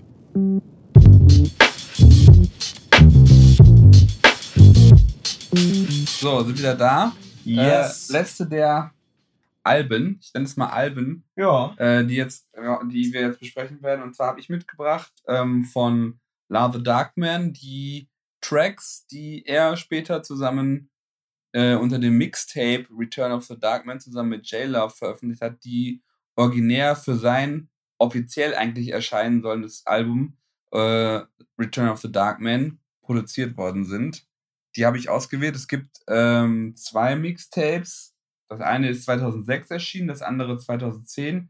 Ich habe mich jetzt mal nur auf die Sachen fokussiert, die auf dem ersten drauf sind, von denen ich mir so, weil ich mich damals 2003, 2004 extrem viel damit beschäftigt habe, wo ich jetzt auch aus Erinnerung noch weiß, sehr genau zu meinen oder zu wissen glaube, dass die wirklich für das Return of the Darkman Album mal gemacht worden sind.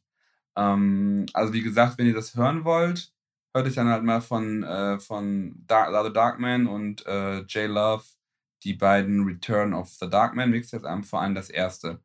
Das finde ich total spannend. Man hat wieder so einen Mix aus Producern, Alchemist, J-Love, was hatten wir gerade noch? Arman van Helden. Ja. Ich glaube, es ist auch eine Havoc-Produktion dabei. Gab es da nicht auch 2, 3 Tracks, in denen RZA involviert war? Da weiß ich aber nie, ob die dafür gedacht waren. Genau, so. Die sind nämlich raus, weil die waren nicht dafür gedacht. Die waren, soweit ich weiß, sind die dann irgendwie bei Method Man, Ghostface gelandet. Soweit ich weiß, hatten RZA und La The Darkman immer ein gutes Verhältnis. Also die haben ja dann auch später noch La The Darkman die öfter mal auf Sachen aufgetaucht. Ne? Da war ja nie irgendwie Stress. Nö, habe ich kommuniziert. Und ich glaube, The Darkman ist einfach im Gegensatz zu vielen anderen Leuten aus dem Wu-Umfeld ein guter Geschäftsmann. Das auf jeden Fall. Und hat da, glaube ich, eine gewisse Souveränität und auch Eigenständigkeit und hing irgendwie nie so richtig an RZAs Tropf. Hat er dann später auch mit dem ganzen Embassy Entertainment und den, wie heißen die, Affiliates ja. Und dem DJ Drama Umfeld und auch mit Booking und mit Executive Producing und dann noch von Gangster Grills Volume 1 hat er da noch ordentlich Asche gemacht. Aber zurück zu dem Projekt, also ich spreche so von grob 10 Tracks, die man dieser Ära zuordnen kann. Ich nenne sie euch auch mal schnell. Das ist einmal When the Money Comes, featuring Will the Kid. Hatten wir gerade. Ja. Also wir bleiben heute stark in der Familie in der Darkman-Familie. Respect Made Man, Fresh Flowers und Alchemist Beats, Have and Have Nots, I Work, Donnie Brasco, Soldiers, Guns Don't Kill, What I Like und A Ladder. Das sind die Songs, wo ich mir sehr, sehr sicher bin, dass die für das Album geplant waren. Habe ich mitgebracht, also einmal passt, glaube ich, sehr gut zu Hidden Gems, sind halt nicht sehr bekannt, wären für mich heute selbst die Songs, die es jetzt da nur gibt, wenn man die jetzt noch irgendwie sequenzen und toll mastern würde, wäre das für mich ein Top-Wu-Fam-Album, ähnlich wie das von Hellraiser, was halt irgendwie einen guten, kohärenten Sound hat, was eine starke MC-Performance hat, wenig Features braucht, also eigentlich nur Willie the Kid. Ich finde total geil. Ich finde Darkman ist im Gegensatz zu seinem ersten Album, heißt The Century, bisschen besser und reifer am Mic, aber hat dann trotzdem noch diese Early 2000 Energie in der Stimme. Dann, da wird er so 24 oder so. Der ist, glaube ich, 80 geboren. 24, der ist relativ jung gewesen. Genau, 25 gewesen, als er das aufgenommen hat. Kam da so richtig in seine MC-Prime, obwohl er heute eigentlich immer noch ziemlich gut ist, was ich für das Wu-Fan-Umfeld relativ überraschend finde. Also inhaltlich ziemlich klassisch, Crime-Rap, sehr viele Anleihen zu Filmen und zu Mafioso-Life, also wie gesagt auch der eine Song, Donnie Brasco, wo es um quasi einen Informanten in Lazlo Darkmans Umfeld geht. Ist eigentlich eine Mischung aus Storytelling beziehungsweise Gangster-Szenerie-Bildern und halt so klassischen Representer-Tracks. Finde ich aber extrem gelungen und kann ich jedem mal empfehlen, der so ein bisschen was für diesen Wu-Tang, Wu-Fam mit ein bisschen Sample-Sound übrig hat, der so von 2000 bis 2005 angesagt war, da mal reinzuhören und klingt für mich, vielleicht ist aber auch Nostalgie, nicht dated. Ja, das würde ich größtenteils so unterschreiben.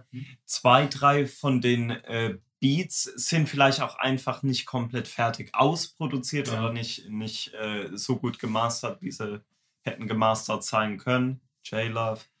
Aber ja, ich finde auch, dass die Songs sehr gut funktionieren.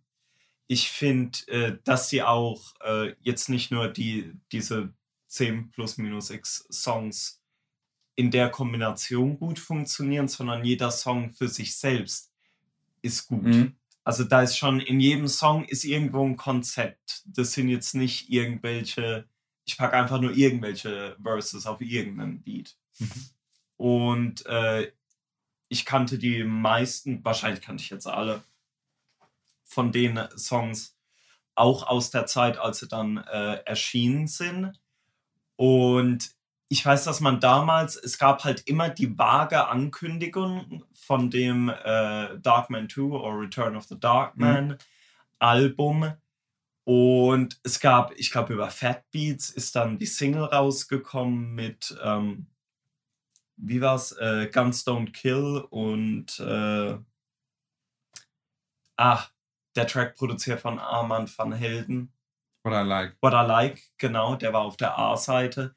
Und ich glaube, das war fast das einzige, was offiziell veröffentlicht wurde. Der Rest ist tatsächlich über Mixtapes verstreut, beziehungsweise es gab dann, ich glaube, 2004, 2005, war noch immer von J-Love ein Mixtape. Genau, das ist von 2006, aber es gab vorher so sehr viele einzelne Leaks. Ja, ich glaube, das war mehr oder minder nur eine Zusammenfassung. Also ich glaube, ich habe fast alle der Songs habe ich irgendwie als eine unbearbeitete MP3 ohne DJ-Shoutout irgendwo mal besessen, aber auch nicht in der höchsten Quali. Nee. Ja. Und ich schätze auch, du hattest es ja schon erwähnt, Lazlo Darkman ganz offensichtlich ein guter Geschäftsmann irgendwo. Und ich glaube, der hat einfach besser, schneller, nachhaltiger Business machen können mit dem, was er sonst so macht. Und vielleicht hatte er dann, ich weiß nicht genau, was der mit den Affiliates macht, was da genau seine Rolle ist. Deswegen, das war jetzt nicht dubios gemeint. Und ich schätze mal, dass es dann irgendwie ist dann halt dieses Album und die Songs, das ist dann halt in der Prio nach unten gerutscht. Ja, ich vermute auch ehrlich gesagt, dass die Samples nicht günstig gewesen wären. Oh, guter Punkt. Für das Album. Und ich glaube, dass da sich nicht so wirklich, ich meine, wir hauen es trotzdem jetzt raus auf Streaming-Services, aber es ist halt eher so ein Under-the-Radar-Release, ne? Ja. Und auch mit DJs, die drüber schreien. Also wie gesagt, ich glaube, dass eine hochwertige Veröffentlichung mit geklärten Samples wäre relativ teuer geworden für das Ding. Und nach einer gewissen Zeit ist er dann ja tatsächlich auch dazu übergegangen, als er so ein bisschen hat auslaufen lassen, hat er dann noch mit dem Return of the Darkman 2 Mixtape so noch einige Songs, die in so eine Richtung gehen, auch produziert. Danach ist er aber hart in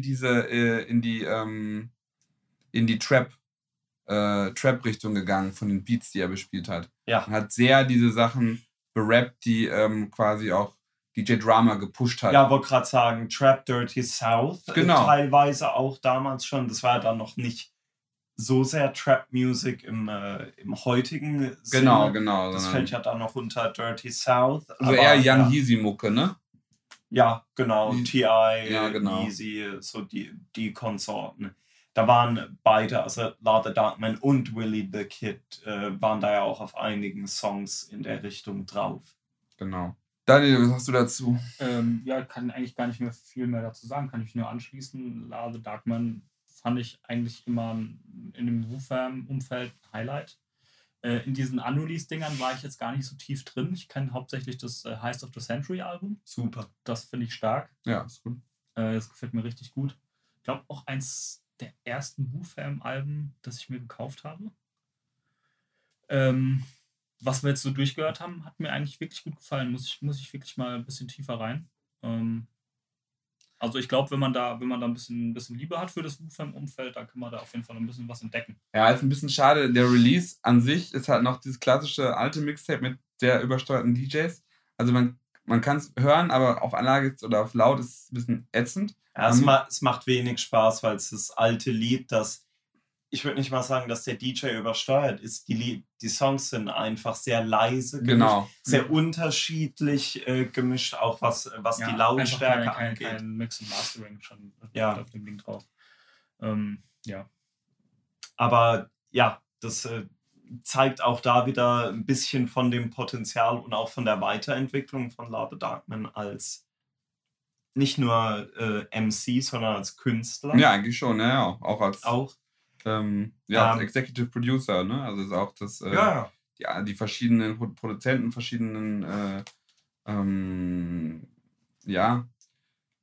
die verschiedenen Player, die diese Songs mal gemacht haben mit der Vision eines Albums, man hört, dass es quasi ein kohärentes Album werden sollte. Das finde ich eigentlich sehr, sehr, sehr gelungen. Ja. Ja, schade. Aber wer weiß, vielleicht geht ja nochmal irgendeine Schatzkammer auf und da kommt nochmal was raus. Man weiß es nicht. Er kündigt ja jetzt schon seit 2 Jahren irgendwie Heist of the Century 2 an. Oh, stimmt. Bin skeptisch, ob da noch was passiert. Ja. Yeah. Da muss man sich sehr hintergreifen. Aber wie gesagt, also die letzten Sachen, ich habe diese letzten Jahre hatte so Mixtapes gemacht, Paid in Full. Sind schlecht gemischt, schlecht gesequenced, aber die Songs sind ganz gut, die da drauf sind. Fällt mir gerade ein, war das nicht... als wir in Prag waren, als der Heist of the Century Release 2 angekündigt war und wir gewartet haben und nichts zum Anniversary. Ja, kam natürlich gar nichts. Ja, 20 Jahre Anniversary. Passiert einfach nichts. Nee. Hat auch auf die Kommentare unter seinem jetzt einfach 3 Wochen später darauf geantwortet. Eklektik. Aber schön. Künstler durch und durch. Aber schön, wie das die Blinking Lights Reisen begleitet. Ja, ist doch schön. Auf jeden Fall was ich mir jetzt auch auf meine Liste mal noch hinzufügen werde. Ja, sehr gut. Noch was? Oder next? Next. Okay, wir sind wieder zurück. Offiziell im Gebäude. Wir sind jetzt durch mit den Alben und jetzt hat jeder noch so 5 Tracks im Gepäck. Auch Hidden Gems. Ich würde sagen, wir fangen einfach an. Wir fangen mal mit einem Song an, den ersten von dir, Daniel. Genau, Self-Scientific mit dem Track Return. Und wir hören mal rein. Genau.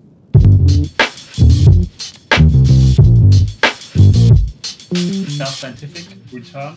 Vielleicht erstmal kurz zu Self-Scientific, bestehend aus DJ Khalil und Chance Infinite. Chance Infinite, der Rapper, DJ Khalil, Producer. DJ Khalil hat den Beat produziert, weswegen ich auch den Track ausgewählt habe, weil ich finde den Beat einfach unfassbar. Beat ist super. Ja. DJ Khalil kennt man vielleicht auch so ein bisschen aus dem Aftermath-Umfeld. Hat ein bisschen für Eminem produziert und hat zum Beispiel auch The Man von LO Black produziert. Den dürfte man ja kennen. Hat er nicht auch keine Like a Big Deal und Footsteps von Clips produziert? Ja. Sorry, da war wieder meine Clips-Referenz, die man schreiben muss, wenn ich kann. Alles gut. Hat auch den letzten guten Nas-Song produziert, Esco, Let's Go. Nicht veröffentlicht, von 2011. Also The Man von LO Black sollte man eigentlich kennen. Multiplatinum. Scheiße, wieder nichts mitbekommen. Ich kenn's. Bin draußen. Ja, sorry. Wahrscheinlich kenne ich es, aber kennst du, wenn du hörst. Sitzt gerade auf dem Schlauch. Ist auch Sohn von einem NBA-Spieler. Sitzt gerade auf dem Schlauch. Sorry. Wer ist ein Sohn von einem NBA-Spieler? DJ Khalil. Von welchem NBA-Spieler? Walt Hazard. Sehr früh. Way back. Ja. Ich finde den. Wann hast du zum ersten Mal gehört? Wie bist du auf den aufmerksam geworden? Raul ist mit dem Track angekommen. Weiß ich noch. Ich weiß auch wie. Das weiß ich nicht, das kannst du gleich erzählen, aber ich habe noch eine andere schöne Anekdote dazu. Ich habe mir nämlich auch das Album dazu gekauft und das habe ich im wunderschönen Au gemacht. Boah, in Au? Ja. Hast du da jemand besucht? Ja, zusammen mit dir. Oh, geil. Wird vielleicht noch der ein oder andere kennen aus dem Gravediggers Podcast, den Gravedigger 95 aus dem Wu-Tang Forum, der seinen Geburtstag gefeiert hat. Und Crazy. Bevor wir den Geburtstag gefeiert haben, sind wir erst noch zu Burger King, um eine Grundlage zu schaffen, danach in Mediamarkt CDs diggen und da bin ich über das Album gestolpert und da ich den Track so toll fand, habe ich mir das da gekauft. Album ist auch gutes Album, aber der Track, der sticht halt einfach raus. Wie gesagt, seitdem ich den kenne, Anfang 2000er, ich höre den echt regelmäßig. Ich finde diesen Beat einfach unfassbar, wie der produziert ist. Du kanntest ihn auch? Maurice, kanntest du das schon? Nee, ich kannte das nicht. Hat mich irgendwie an irgendeinem Taktlos-Beat von heute Morgen erinnert, weil ich ein bisschen Battle-Rap-Priorität, also nur der Sample. Aber ich kann jetzt nicht gerade drauf, auf welchen. Ich glaube, Krematorium. Sehr gut. Zu Hause den Wack and Sings. Spiel den Krematorium. Super. Ich kann mich noch erinnern, wie ich auf den Track aufmerksam geworden bin. Müsste 2002 gewesen sein, 2001 vielleicht. Und zwar hatte ich das auf einem Mixtape gehört. Von? Nämlich hatte damals die Klamottenmarke Echo ein Mixtape rausgebracht. Echo Unlimited Underground Airplay. Mhm. Und da war das drauf. Und da ist mir das irgendwie in Erinnerung, dass ich es daher hätte. Da waren auch noch ein paar andere richtig gute Sachen drauf. Da waren noch Sachen von Cardinal Official, Sign One, Killer Priest und so weiter und so fort drauf. Es war aber auch ein Song, den ich immer sehr gemocht hatte. Wobei ich zugeben muss, dass ich mich jetzt gerade gar nicht ans Album erinnern kann. Ich habe es bestimmt mal gehört, aber... Ja, wie gesagt, das Album ist solide, aber der Track sticht schon sehr krass raus. Ja, wollen wir auch gar nicht mal so lang machen. Also mir hat das sehr gut gefallen. Muss ich auf jeden Fall auf eine Playlist packen. Nichts zu beanstanden, 3 von 5. Meine Kerle. Dann gehen wir in den nächsten Track.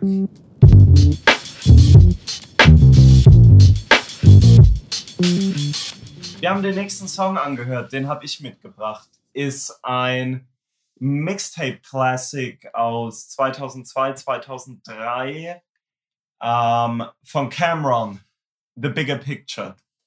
Hat erst die Runden gemacht auf dem Mixtape-Markt, wurde dann irgendwann später auf dem eigentlich schlechten Diplomatic Immunity 2 Album als Bonussong veröffentlicht. Ist Track 14, ist kein Bonus. Oh Gott, dass ich das weiß. Super.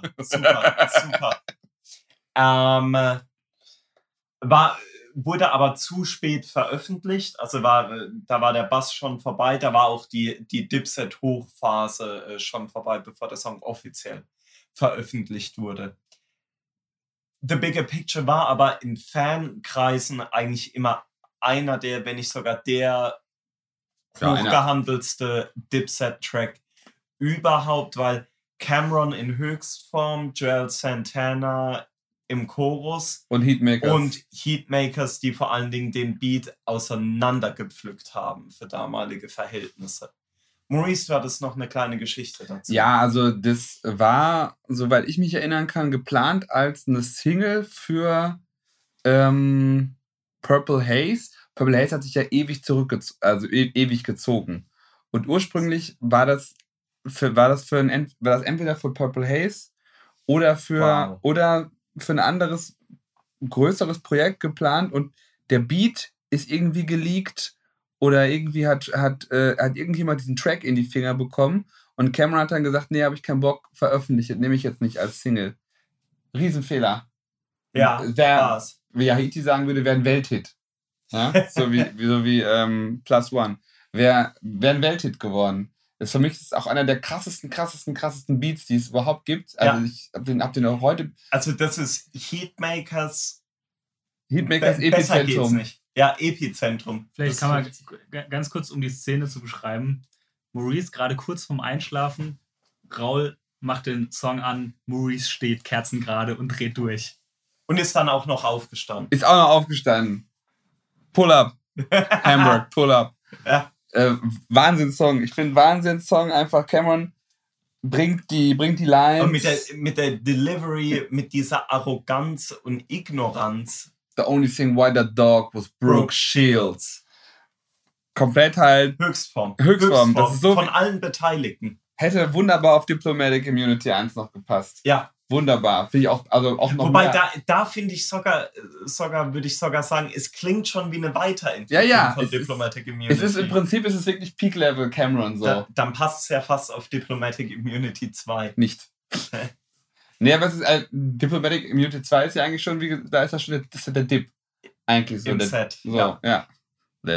Also ein Wahnsinnssong, bitte unbedingt anhören, wenn ihr ihn nicht kennt. Gibt's nicht auf Streaming-Service meiner Meinung nach.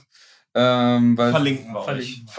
Gibt's bei YouTube, aber einer von diesen vielen, vielen Dipset Classics, auch so wie You Ought to Know, The Answer von Joel Santana. Ja, ich hatte überlegt, da gibt's mehrere, auch Dead Motherfuckers, Shut the Fucker, also in der Zeit sind viele rausgekommen. Der Dipset-Cast wird noch kommen. Der Dipcast. Ja, muss.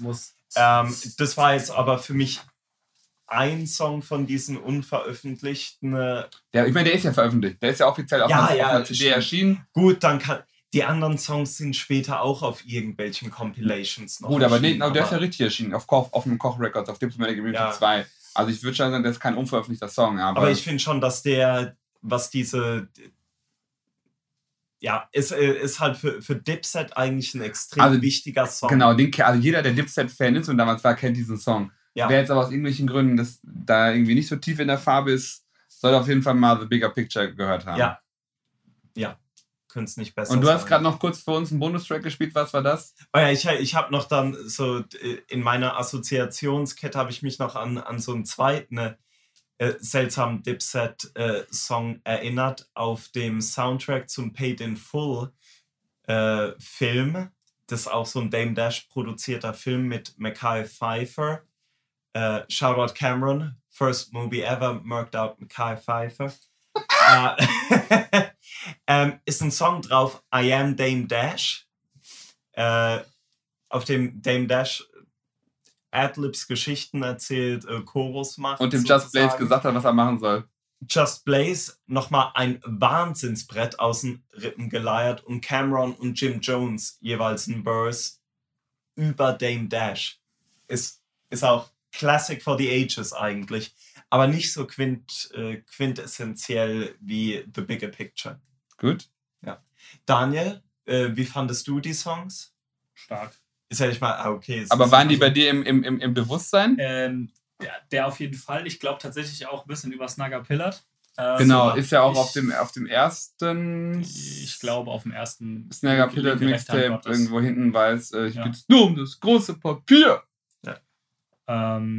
Ich bin ja ein bisschen später zu Dipset auch erst dazugestoßen. Pause. Ich kann sagen, du bist Freaky Siki.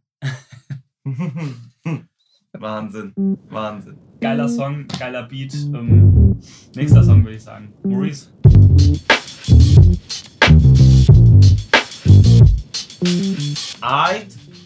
Zurück im Gebäude. Genau, wir sind, ich habe mitgebracht, wir sind entschieden, 3 Tracks von Currency. Halb fair mit den 3 Tracks, weil es sind. Naja, Cover ist ja nicht der richtige Begriff. Aber es bittet halt über sogar ziemlich populäre Songs. Ja. Hat aber komplette Songs gebaut. Zumindest bei den ersten beiden. Und der letzte ist auch ein ganzer Song mit vielen zusammen. Ist ein ja. Genau. Aber genau, also es gibt einmal Twist and Stank. Das ist ein fast 5-minütiger Song über 5 Minuten. Über Heart and the Paint von Walk a Flock of Flame. Und dann Days of Thunder über Rick Ross und Kanyes Live Fast, Die Young. Beides an sich schon hervorragende Songs. Ja. Und dann zusammen mit Fiend als Flying Iron, den Song Flying Iron, über einen Mannerhand Street Band Song vom ersten Album, der mir gerade entfallen ist. Meine Story, wie ich dazu gekommen bin, ich habe 2000, ist auch lustig, wie ähnlich wie Daniel gerade die Gravedigger 95 Geschichte erzählt hat, war ich 2011 auf Studienfahrt mit der Universität in Berlin und habe einen Abend, der uns zur freien Verfügung stand, genutzt, um mich mit unserem Kollegen halt Shoutout Mirko Nightstalker, dem alten Admin vom Wu-Tang.de Forum, zu treffen. Und der hat mich dann so ein bisschen in die Welt von Currency eingeführt, weil ich Currency überhaupt, der war mir gar kein Begriff. Und dann haben wir, glaube ich, einen halben Abend Currency-Videos geguckt, die zu dem Zeitpunkt, da war Currency kurz davor, sich mit Dame Dash zu verkrachen, aber da hatten sie schon, sagen wir mal, so ein Jahr oder länger eine sehr fruchtbare künstlerische Kollaboration, wo Dame Dash Currency quasi so ein bisschen die Türen aufmacht zu Producern wie Ski Beats, zu diesen Videoregisseuren, die für alle diese drei Tracks, die halt eigentlich eher so Mixtape-Sachen sind, Videos produziert haben, Creative Control. Das war damals auch noch unüblich. Genau, war unüblich. Auch dann auch so andere, auch Live-Musiker wie Mackenzie Eddy oder auch von anderen Genres. Und Currency quasi in dieses ich weiß gar nicht, wie Blue Rock? Black Rock. Also, nee, Black Rock war mit dem Black Keys. Genau, ne? Blue Rock, DD172, DD172 Künstlerkollektiv mit reingeholt hat. Und auf jeden Fall habe ich da das zum ersten Mal Currency wahrgenommen. Sehr, und das waren ja jetzt immer eher so die Left-Field-Videos, die richtigen, die waren ja relativ sehr hochwertig produziert. Ja. Also es gibt dieses eine, wo er im Weltraum da rumschwebt mit Smoke Dizzer. Ja, verlinken wir. Genau, und dann halt die Videos auch für Audio, für Pilot Talk, wie Michael Knight und King Kong und so, waren halt extrem gut produzierte Currency für mich damals sehr interessant. Eine andere Art von Flow, von Rap, die ich nicht so, einen anderen Stil, den ich nicht so richtig greifen konnte.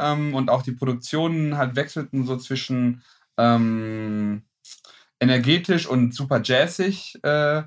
Oder laid back. So laid back, ne? Und da war halt irgendwie so, habe ich mir dann irgendwie alles reingezogen, was irgendwie so zu dem Zeitpunkt, was Currency da so rausgebracht hat, bis hin zu den Muscle Car Chronicles, die dann kommen sollten. Und nochmal zurück, aber das, was irgendwie immer bei mir hängen geblieben ist, ist halt dieser Twist and Stank Song und vor allem der Flying Iron Song. Ja.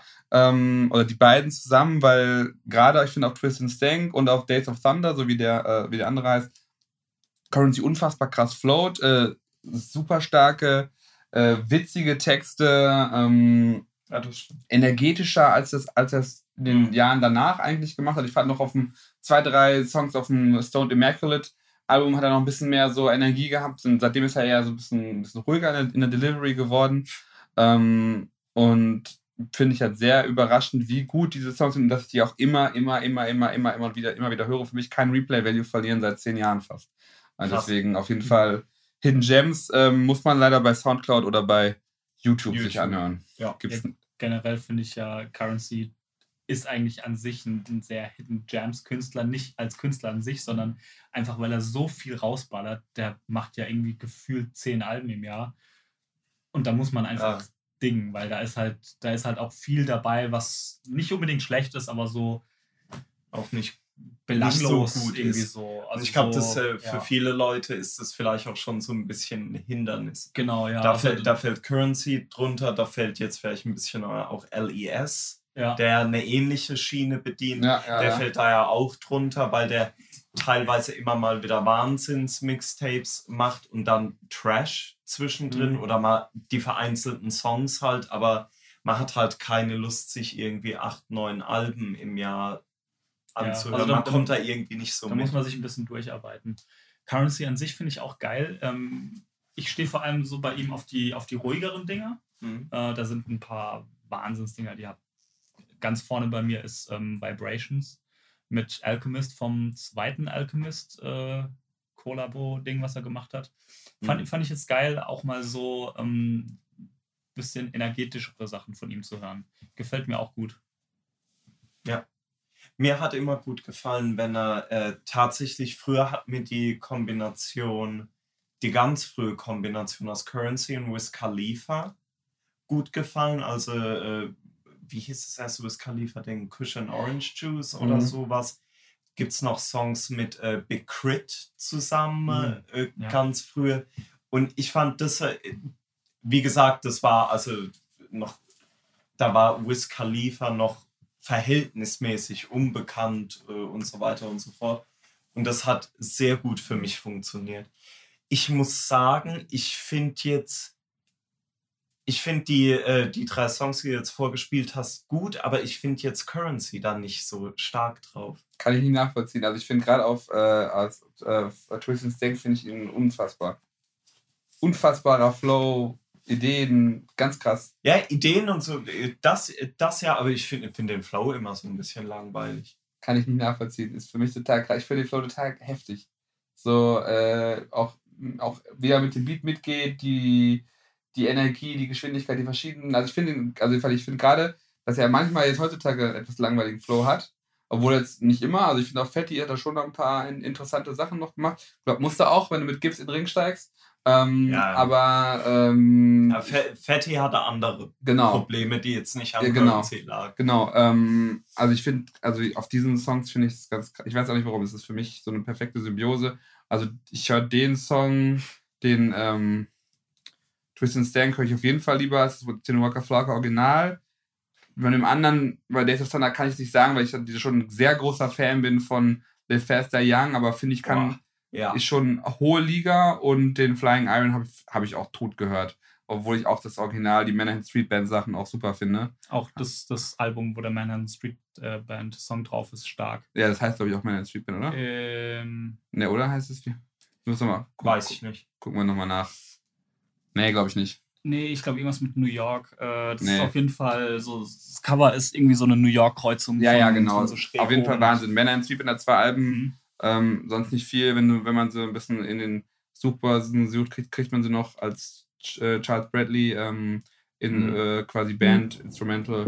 Aber die beiden Alben sind halt krank gut.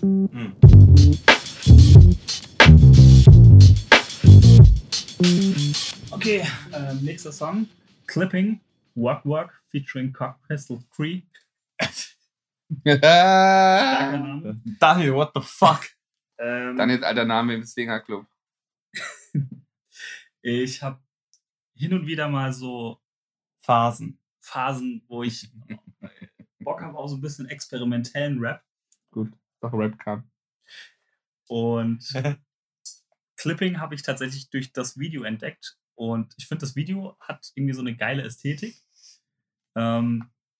Clipping generell eine sehr experimentelle Band. Die machen viel mit irgendwelchen weirden Sounds und allen möglichen verrückten Dingen. Also dieser Work-Work-Song ist, glaube ich, der zugänglichste Song von der Band. Ja, kann ich mir gut vorstellen. Und ja, warum ich ihn mitgebracht habe, ich höre mir den tatsächlich sehr gerne an. Ich finde das Video geil. Das ganze Album, zu dem das rauskam, ist stark. Und die machen generell sehr konzeptionelle Dinge. Also wir haben jetzt uns auch gerade das Video angeguckt, um jetzt nichts zu spoilern. Da ist ein Typ, der verliert seinen Kopf, sagen wir so. Super, Spoiler schon fertig, ja. Scheiße, eigentlich ja. Auf jeden Fall, das nächste Video, was dazu rauskam, geht genau an dieser Stelle weiter. Und er läuft dann ohne seinen Kopf in der Gegend rum, und guckt es euch einfach mal an. Macht sehr viel Spaß, wenn man so ein bisschen auf ein bisschen andere Sounds hat, finde ich. Mhm. Spannend auch bei dem Album. Hab mir das Album auf Platte gekauft und dachte beim Hören irgendwann, dass mein Plattenspieler kaputt ist. Bis ich festgestellt habe, am Ende vom Album haben sie einfach jeden Sound, den sie benutzt haben, einfach nochmal als Einzelsounds hintereinander. Oh. Und es ist einfach nur weirdes Noise, was dann auf einmal kommt. Ja, kann ich mir gut vorstellen. Was sagt ihr zu dem Song? Dafür... Oder kanntet ihr den schon? Nee, gar nicht. Ich kannte auch nicht. Die Protagonisten. Nee. Nie gehört. Irgendwo West Coast, die sind auf Sub Pop, das ist irgendwie so ein... Die machen eigentlich eher elektronische Musik. Das ist ja mit Bier. Das ist Sub Pop. Sub Pop. Ach so, Sub Pop. Sub Pop. Genau. Obwohl das Video so kopflos ist, klingt das Ganze sehr verkopft. Oh Gott. Ja, das ist ein Fall für Aktezeichen XY. Ich war jetzt sehr positiv überrascht. Ich fand den Beat fand ich sehr gut. Also, der Beat hat was, ne? Der bleibt irgendwie im Kopf. Der hat Melodie, dann hat er diese Steel Drums wieder, die so ein bisschen reinklatschen. Die Rap-Parts, da hat mir tatsächlich, also der männliche MC sehr, sehr gut, sehr solide. Die weibliche MC fand ich deutlich mehr Eklektik, so ein bisschen spezielleren Flow. Ja. Hat aber Bock gemacht. Ganz geiler Song, muss ich sagen. Und das Video hatte ich jetzt wahrscheinlich in den ersten 10 Sekunden ausgemacht, wenn mir jetzt nicht jemand gesagt hätte, ist ein gutes Rap-Video oder ist ein guter Song, weil es ein bisschen weird anfängt mit den Tieren und dem Beat, aber auch Video ganz cool. Ja. Gutes Ding. Würde ich auch so sagen. Was bei mir jetzt wieder passiert, ähnlich wie das schon bei Carlos Nino und Little Psy der Fall war, finde ich, ist mir da insgesamt zu viel los. Musikalisch? Gerade war dir bei Currency noch zu wenig los, hier ist dir zu viel los. Ja, was willst du denn eigentlich? Find dich doch mal. Ich lege auf den Bauch. Nee, eben weil die Beats eben sehr, sehr raffiniert produziert sind und da auch wirklich viel los ist. Also das ist ja auch sehr verspielt. Und den Rap finde ich, also von dem Male-Rapper fand ich jetzt ein bisschen nicht anstrengend, aber da muss man sich auch konzentrieren, ja, also um mitzukommen. Das ist auf jeden Fall auch Musik, wo man sich ein bisschen reinhören muss. Ja. Also wenn man dann Female MC fand ich jetzt, hat mir jetzt auch auf Anhieb eigentlich richtig gut gefallen. Ja, wenn man sich ein bisschen reinhören will, das Album, wo das drauf ist, heißt, also auch Clipping, allerdings CLPPNG geschrieben, geht teilweise schon fast so ein bisschen in so eine Industrial-Richtung, würde ich sagen. Sehr noisy, sehr viel Bass. Kann ich mir vorstellen, ja. Auch ein Feature zum Beispiel drauf von King T und Gangsta Boo. Nice. Oh. Also finde es auf jeden Fall, wenn man mal ein bisschen Bock auf ein bisschen was anderes hat, was trotzdem noch Rap ist, ist das auf jeden Fall geil. Die haben mittlerweile auch ein paar mehr Releases. Hab selber noch gar nicht alles gehört, weil es halt manchmal auch ein bisschen anstrengend wird, auf jeden Fall. Aber das hat mich doch sehr begeistert, dass es rauskam. Von 2014 ist das übrigens. Ah, okay. Also auch schon ein paar Jährchen. Und wie bist du da dran gekommen? Irgendwie über das Video gestolpert. Okay. Wie dann das Video irgendwie in die Timeline gespielt worden. Aber im Prinzip das Video als erstes gesehen und dann ein bisschen geguckt, wo das herkommt, wer das ist und Platte gekauft. Cool. Ja, also fand ich jetzt auch spannend und werde ich, glaube ich, auch mal reinhören, ob das dann auf Albumlänge was ist. Mhm. Ich nicht.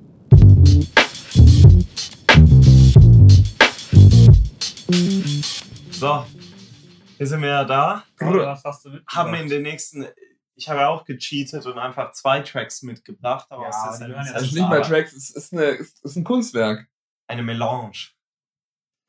Es ist ein Auftritt. Es ist eine Live-Performance von 2005 aus der Rap.de Radioshow von damals. Gibt's die noch?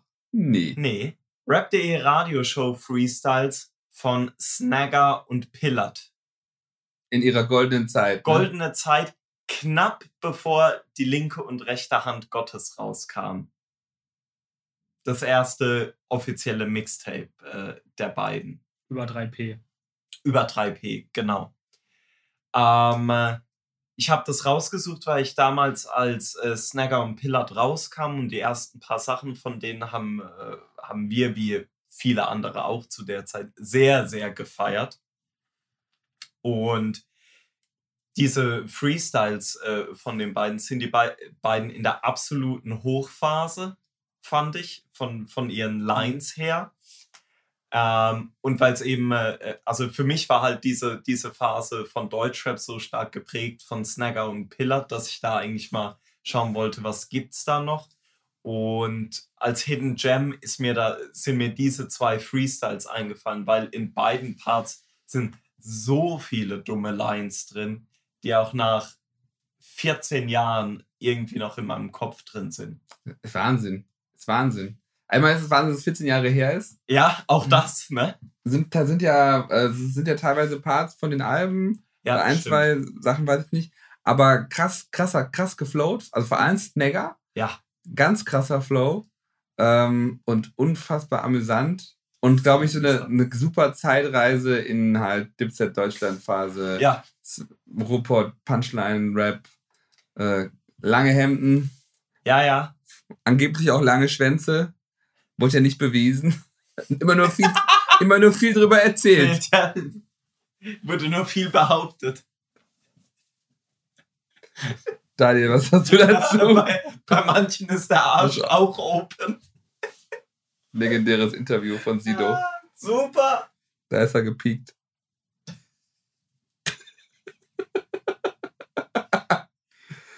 Klar, was kein CC. Daniel, werd wach. Daniel, komm. Daniel, erzähl. Also ich hab's ja mitgebracht. Daniel und ich, wir kannten diese zwei Radio-Freestyles von davor. Daniel war auch derjenige, der die noch auf irgendeiner Festplatte gefunden hatte, weil die gibt's tatsächlich, also im Moment noch nicht auf YouTube. Wir gucken, ob wir was dran tun können. Ja, ändert sich vielleicht bald. Vielleicht packen wir es auf Dailymotion. Vimeo. Dailymotion ist besser. Dailymotion klappt die Security nicht. Sehr gut. Habe ich ganze Sicherheitskopien gesehen. Maurice, also man hat von Freunden gehört. Maurice, andere Frage. Kanntest du diese beiden Freestyles? Ja, du hast sie mir mal geschickt. Hatte ich auch mal. Du hast sie mir mal geschickt. Ja, und ich habe tatsächlich, witzigerweise, hatte ich neulich einen Ordner aufgeräumt. Ja. Ich habe ein ganz schlechtes Musikspeicherverhalten leider angelegt. Und da war dann irgendwie so in dem unsortierten Überordner von allem waren irgendwie 5 MP3s. Schlimm. Und zwar 2 davon. Ja. Und irgendwie 2 Pusha-T-Songs, die nicht zuordnenbar waren. Und noch irgendwas anderes von Kanye, glaube ich, was unreleased ist. Also da ungefähr in der Hierarchie der Classics bewegen die sich. Also ganz groß. Ja, also das war ja auch so. Also die spitten über She Glutch. Ja, also She Glutch wird erwähnt, Joel Santana. Und die spitten über Got Yourself a Gun einmal und war das nicht Parking Lot Pimpin'? Ja, Parking Lot Pimpin' vom Dynasty-Album von Jay-Z. Witzig, irgendwie bewegen wir uns in so einer Jay-Z, Dipset und Alchemist Cloud. Ja, und irgendwie schon. Und Daniel streut ab und zu ein bisschen Oldschool und Weirdness rein. Elemente rein, ja. Und alles, was irgendwie aus dem... was die Mutter von Lade Darkman und Will the Kids so auf die Welt gedroppt hat. Ja. Die Gebrüder Darkman. Das haben wir die Gebrüder Thornton. Nee, die Gebrüder Coleman. Kennt ihr die noch? Oh, das sagt mir gerade was. Gebrüder Coleman sind so ganz unangenehme Rapper gewesen, die auf irgendwelchen Bassboss-Box-Sachen so Onani-Rap gemacht haben. Super. Gucken wir mal, ob wir da noch was zu finden. Die Gebrüder Coleman, auch Hidden Gem. Die Gebrüder Coleman. So starteten immer die Parts von denen. Waren auch nur auf Posse-Cuts drauf. Nur da zu ertragen. Hatten wohl nicht genug Range für einen Song. Super. Hoffentlich werden wir nicht von den Gebrüder Coleman noch gedisst für den Podcast. Wie gesagt, ich habe da gerade auch nichts im Ohr. Es war wahrscheinlich sehr gut. Was? Es war wahrscheinlich Seku? Glaube ich nicht. Seku? Es war wahrscheinlich Seku. Davon. Die Gebrüder Coleman.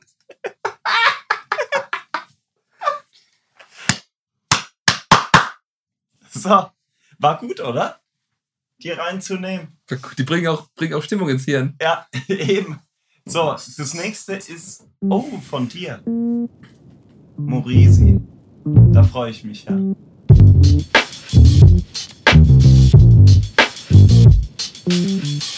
Wow. Wieder ein Doppelfeature. Warum? der erste Song von den Gebrüdern Kollmann. Den hatte ich eigentlich nicht dabei. Ich hatte auch gehofft, ich habe sowas vergessen. Aber leider nein.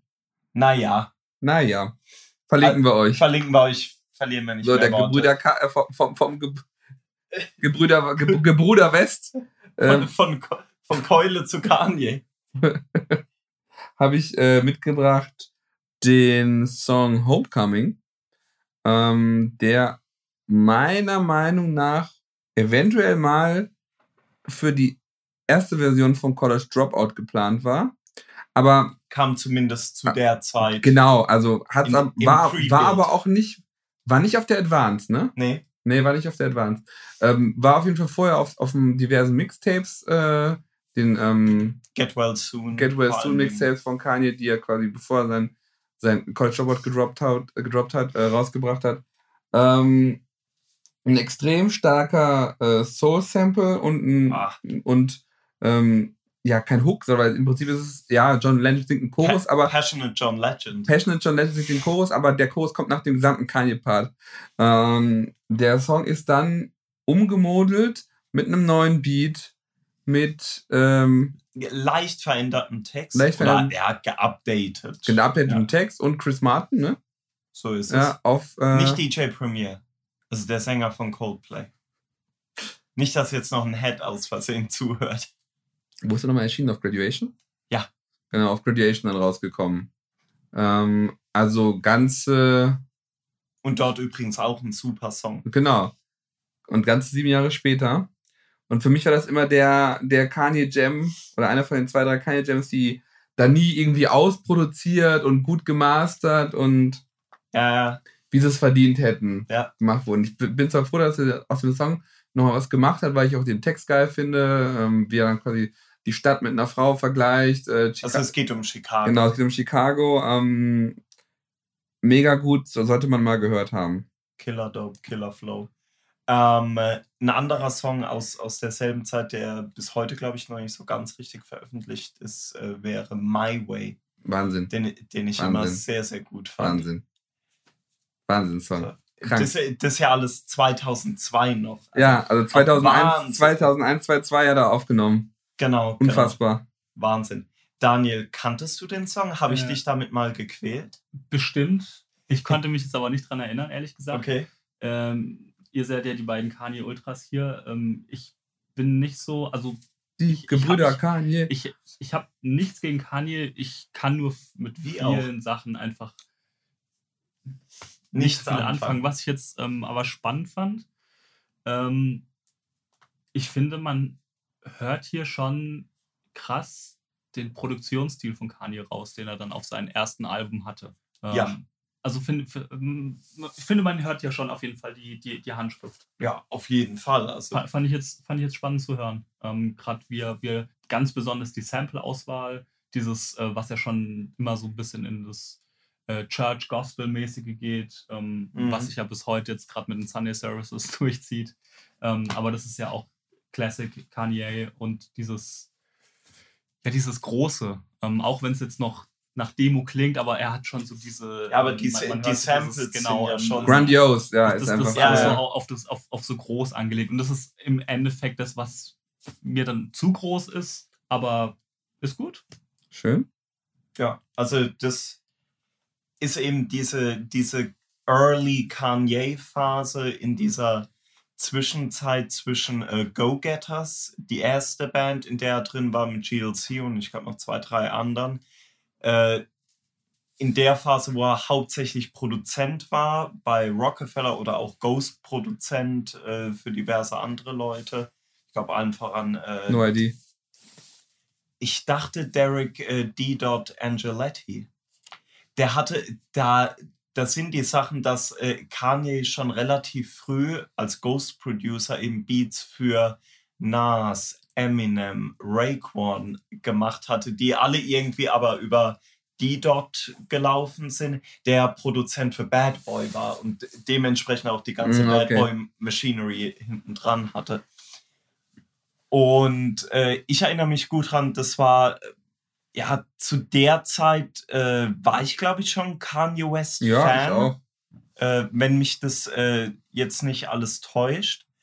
Und der Song war eben auch auf dem einen oder anderen Mixtape dann drauf und war immer super. Und da waren die Leute, die damals schon Kanye West-Fans waren, die haben auch immer gehofft, dass der Track irgendwie rauskommt. Ja. Der und My Way.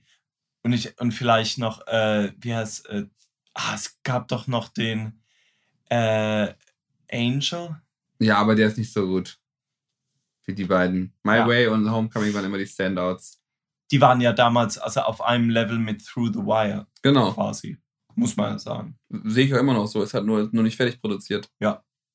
Oder gemastert wenigstens. Ja. Ich glaube, produziert klingen die eigentlich schon ziemlich. Ja, Early Kanye.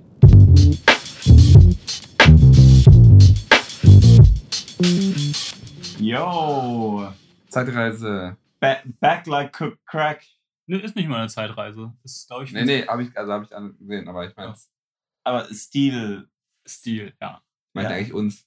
Ach so. Also Zeitgereich. Okay, wir sind jetzt. Den Hörern eine Sekunde. Für uns ein Song. Wow. Wir sind jetzt bei DJ Shadow, das Sideshow featuring Ernie Fresh. Wer ist Ernie Fresh? Keine Ahnung. Ist das der DJ gewesen? Nee. Das ist wahrscheinlich der... Das ist der Rapper, den man gehört hat. Der Rap-Name von hier, Ernie und Bird. Ist ein relativ... Ich glaube aus Sacramento, irgendein MC, der ist in der Crew, aber man findet nicht sehr viel über ihn. Ist der einzige Track, den ich mit ihm kenne. Genau, DJ Shadow Track ist im Rahmen des The Mountain Has Fallen oder Mountain Must Fall. Ich bin gerade verwirrt, es gab nämlich noch eine EP, die dann auch den Titel nochmal aufgegriffen hat. Ich glaube, The Mountain Must Fall Album. The Witch Must Be Killed. Also, letztes DJ Shadow Album ist eigentlich, abgesehen von dem Rap, der dabei ist, so ein klassischer DJ-Track. Also, es läuft ein Beat durch und er scratcht allen möglichen Krempel drüber. Ich finde es einfach einen geilen Track. Finde auch das Album dazu geil. Und warum ich den jetzt mitgenommen habe, ist, weil ich... wenn ich so zurückdenke, immer mal wieder über solche DJ-Tracks stolpere und die teilweise echt richtig Spaß machen. Also zum einen fällt mir da ein das DJ-Hype-Album 1973, da sind so ein paar Dinger drauf. Und Raul, du wirst dich erinnern. Jetzt kommt Broccoli Wars von Noisy Stylus. Noisy Stylus. Ja. Und in diesem ganzen Ding bin ich dann auch irgendwie über diesen Track gestolpert, fand den mega gut, macht einfach Spaß, ist so ein bisschen Uptempo, würde ich schon fast sagen. Also eigentlich eher so klassische B-Boy-Musik, ne? Genau. Das war jetzt so meine Assoziation, Breakbeat, weil auch sehr basslastig, schneller.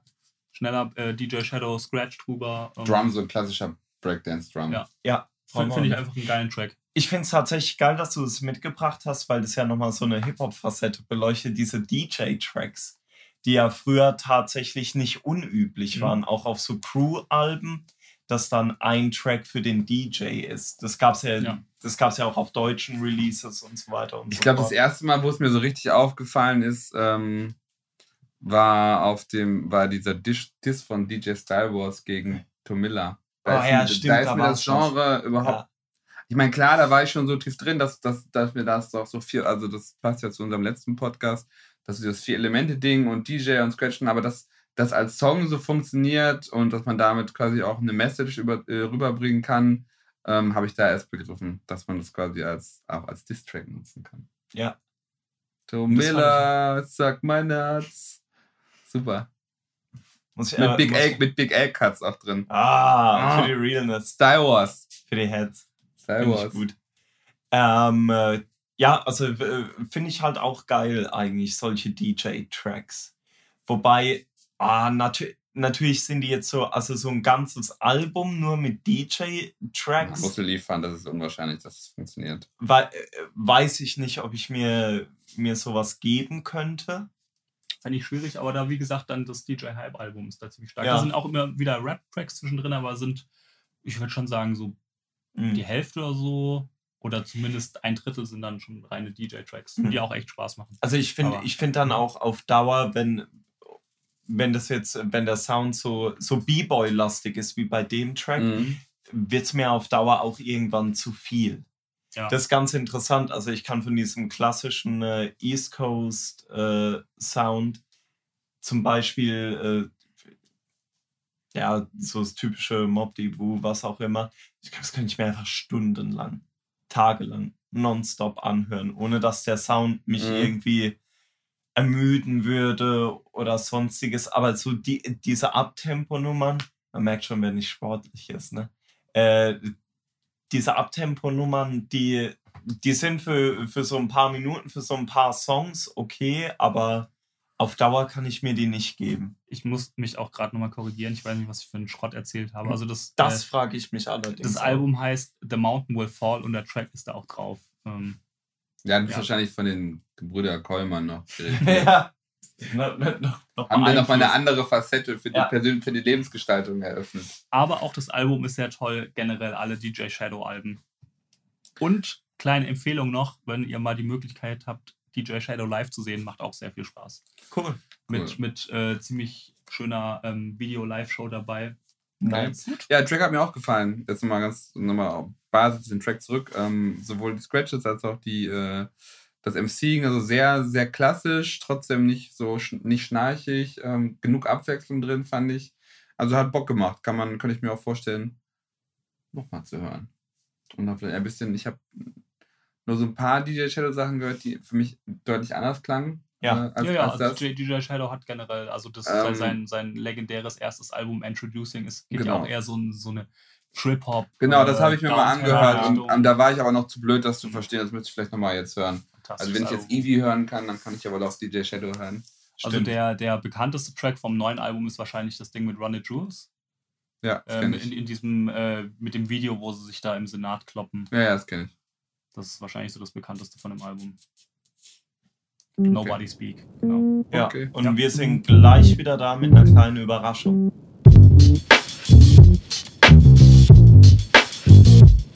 Ja, okay, es war komisch. Also, jetzt ist was Komisches passiert. Wir haben ja uns das Konzept gehabt, 1, 2 Tracks mitzubringen oder eigentlich nur einen, um diese Plätze zu besetzen, der Hidden Gems. Und Raoul hat ein Mixtape mitgebracht. Stimmt. Und zwar das erste DJ Khaled Mixtape. Der DJ Khaled. This Ain't a Movie Dog.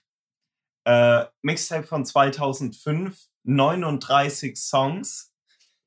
und wie das Mixtape-Cover sagt, every song is an exclusive. Naja. Schon irgendwie, ja. Bin da wieder drüber gestolpert, weil ich eigentlich tatsächlich einen Hidden Gem Song für mich persönlich gesucht hatte, nämlich den Freestyle von Freeway, der da drauf ist, über einen alten Snoop Dogg Beat vom Doggy Style, weil ich finde, dass Freeway da einfach, also 2005, also nicht ganz zur Peak-Zeit vom Erfolg her, aber zur Peakzeit von seinem Flow dann nochmal ein paar Stylegewitter abfeuert, die ich Wahnsinn finde. Also den Flow da drauf finde ich allererste Sahne. Und dann ist mir halt noch eingefallen, dass auf dem Mixtape dieses absurde Skit ist, wo DJ Khaled Scott Storch zwingt, irgendwelche Keyboard-Sachen zu spielen.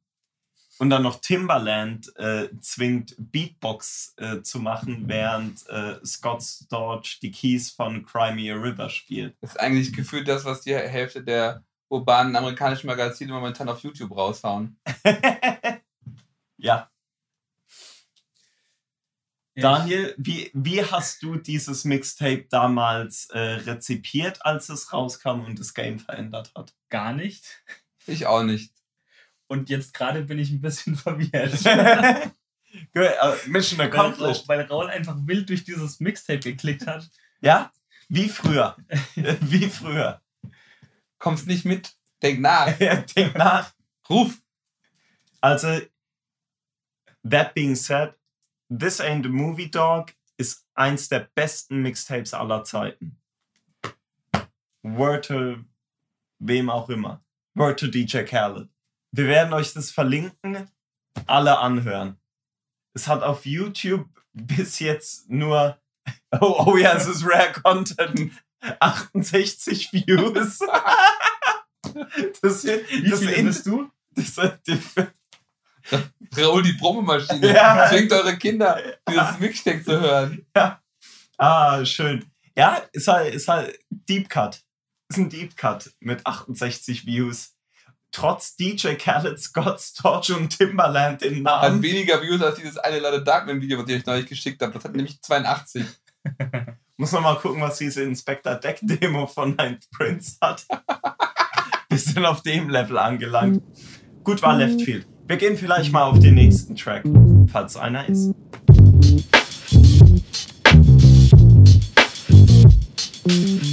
Wow. Ja? Very eclectic choice. Ja. Was haben wir denn gehört? Wir haben gehört vom Optik, wie heißt das nochmal? Optik Mixtape. Ja. Volume 1, erschienen 2002 auf Subword. Oh. Von der Beatfabrik, also der alten Crew von Prinz P, die aus Prinz P, Smaxer, Kid Cobra und noch ein paar anderen Jungs bestand, die aber eher dann halt Beats gemacht haben. Ah, verstehe. Jedenfalls am Anfang. Haben wir den Drück auf Play Remix, also Drück auf Play, den Song von Kool Savas von Mel Beats produziert, und das ist halt quasi ein Remix, wo dann die drei einfach nur spitten in der Reihenfolge Smaxer, Kid Cobra, Prinz Porno, damals ja noch. Aha, Schmuddelking. Ja. Sagt ihr doch mal was dazu. Ja, hatte ich, ich habe den bestimmt gehört, als er rauskam, hatte den jetzt aber gar nicht mehr so sehr auf dem Schirm. Ist spannend. Ich finde zum einen, bevor wir jetzt auf die Raps kommen, finde ich halt zu dieser Zeit 2002... Das ist der Haus- und Boot-Flavor. Die Beats von Mel Beats finde ich Wahnsinn. Also gehen mir einfach gut rein. Sind irgendwie seltsam, sind sperrig, sind so gar nicht anbiedernd, aber irgendwie fresh einfach. Ja, ich bin, das stimmt. Also auch die Haus- und, ich finde auch die Beats auf der Haus- und Boot-Therapie krass. Hm? Ja, muss ja auch sagen. Also mir hat auch der spätere Mel Beats-Style gefallen, als er so ein bisschen mehr ihren Style geöffnet hat, da auch auf ihrem ersten Album, oder der Ashanti-Remix, den sie gemacht hat, hat mir auch gut gefallen. Aber das ist schon am besten für mich persönlich jetzt. Raps natürlich. Ja, das ist halt, wow. Der erste Smaxer fand ich halt, halt Dated. Smaxer. Ja, auch. Kid Cobra. Wahnsinn eigentlich. Savas, 1:1. Also leichte Unterschiede in der Stimme, aber Vokabular und Flow, also fast 1:1 Savas, so wie ich das da in Erinnerung habe. Das kann auch sein, ich will da jetzt gar nicht, will jetzt nicht sagen, dass hier Kid Cobra bei Savas gebeitet hat, vielleicht war es auch andersrum, ich habe keine Ahnung, wie da die Timelines genau sind. Ja, und halt Prinz Porno, sehr fresh, das gab es ja auch mal. Was sagst du dazu? Hattest du den Track im Kopf? Eher den Sound und den Vibe aus dieser Zeit, also die ganze Optikzeit, der Sound von den Mel Beats. Mel.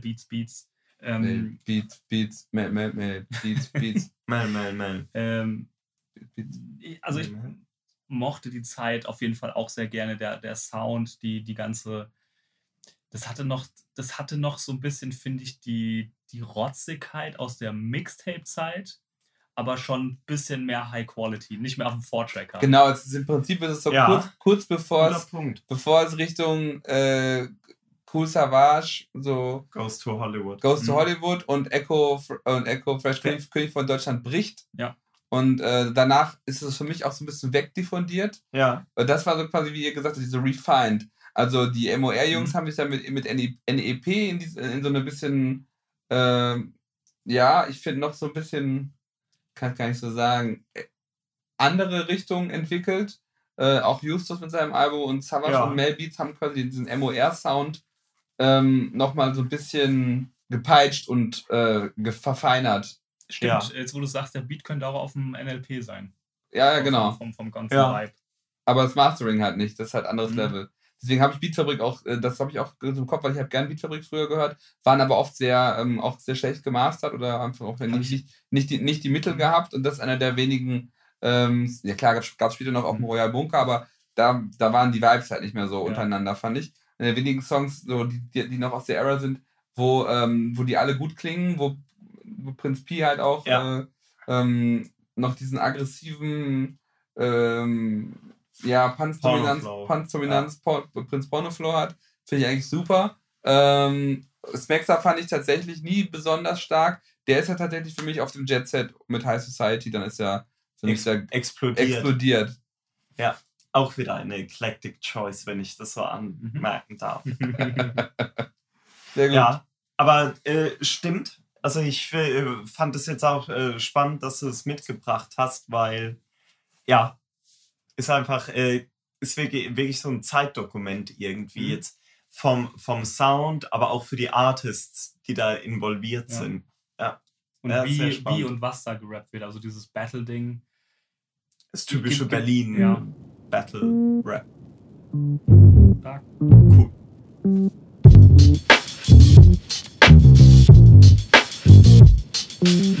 Aight. Michael I-47 oder auch LK-47, Fuck the Summer Up, ist auch ein bisschen in die progressivere Richtung, würde ich sagen. Stimmt. Ist eine Rapperin, die habe ich auch über dieses Video und über diesen Track entdeckt oder gefunden. Ist auch ihr bekanntester Track. Der hatte zumindest, als der rauskam, auf jeden Fall auch einen kleinen Hype, so auch auf Weiß und so weiter. Also ist jetzt nicht ganz unbekannt, aber ich konnte mich die ganze Zeit nicht entscheiden, welchen Track ich von ihr nehme. Und andere Videos von ihr haben dann irgendwie eher so 200.000 Klicks oder so. Also ist jetzt nicht so mega, mega bekannt. Habe mich jetzt dann aber irgendwie für den entschieden, weil es der bekannteste und der ballert einfach mies, finde ich. Krasse Rapperin. Hat immer sehr progressive Beats. Macht einfach sehr spannende Musik. Sie hat auch dieses Trademark mit dieser Sturmmaske, mit dieser weißen. Also sie ist keine von den Damen, die man im Video sieht. Keine Ahnung, wer sie ist. Es gibt mittlerweile ein Tiny Desk Konzert von ihr. Das auch sehr spannend ist, weil sie macht bis heute solche sehr basslastigen Tracks und das Tiny Desk Konzert ist so klassisch mit Rhodes Piano und eher in so eine jazzige Richtung, auch super spannend, können wir auch mal verlinken, macht ziemlich Spaß anzugucken. Kanntet ihr den Track oder? Ich habe den, glaube ich, irgendwann mal gehört, aber das ist bei mir auch noch so eine Künstlerin, die ich so auf der Liste habe, wenn wir irgendwann mal hören. Hat mir jetzt, muss ich sagen, spontan von den Sachen, die jetzt irgendwie, die ich gar nicht kannte, die jetzt irgendwie neuer sind, am besten gefallen, muss ich sagen. Reizt mich jetzt am meisten, da nochmal reinzuhören. Klar, dieses DJ Khaled Mixtape ist jetzt eine andere Nummer. Das reizt mich auch, aber aus ganz anderen Gründen. Ist für mich ein ganz anderes Thema. Aber wenn ich jetzt sage, das ist jetzt irgendwie von den Sachen, wie gesagt, zum Entdecken, fand ich das am spannendsten bisher. Das ist eine sehr spannende Künstlerin auf jeden Fall. Ja, also ich hatte LK47, das Lied ist ein paar Jahre alt, Das oder? Ist schon ein bisschen älter, ja. 2-3 Jahre? Oder vielleicht sogar 4-5? Fast sogar ein bisschen mehr, 4-5 würde ich sagen, ja. Ich hatte das damals mitbekommen, ich hätte mich jetzt nicht an den Song erinnern können und weiß auch, dass ich mir vorgenommen hatte, da reinzuhören, in was sie sonst noch für Musik macht, aber wie das ja leider oft so vorkommt, liegt dann irgendwo auf dem Haufen drauf von Sachen, wo man eigentlich mal hätte gerne reinhören wollen und irgendwann hat man es halt vergessen. Ja, das wollte ich dir auch ganz gerne mitbringen, was mir passiert ist. Wie gesagt, dieser Track hatte schon einen Hype, der ist, glaube ich, schon gut rumgegangen, aber dann ist es doch irgendwie wieder ziemlich abgefallen. Sie hat jetzt irgendwie so einen konstanten Flow, aber irgendwie schafft sie es nicht so richtig raus, was ich ziemlich schade finde, weil die echt interessante Sachen macht. Ja, also ich fand jetzt den Song auch ziemlich gut, fand auch das Video, ja gut, war jetzt in Ordnung. Ja. Wäre jetzt aber gespannt, was da auf Albumlänge eigentlich passiert. Ob man mit so einem Stil ein gutes Album machen kann oder ob das dann schon nur eine Facette vom Album ist. Also es ist schon sehr basslastig viel, was sie macht, aber sie geht dann auch immer mal wieder in andere Richtungen. Teilweise geht es dann auch in eher eine souligere Richtung. Also es ist auf jeden Fall spannend, was sie so macht. Cool. Fände ich gut, wenn da ein paar Leute nochmal rein. Genau, ja. Die brauchen ein paar Klicks. Genau. Wie gesagt, auch das Tiny Desk kann die Blinky Army kann nachhelfen. Dann die Young Blinksters. Ja. Was hier, wie heißt der Klickkäufer nochmal? Kai. Kai, where you at, Kai? Pull up, fam. Pull up, ja. What City, Kai?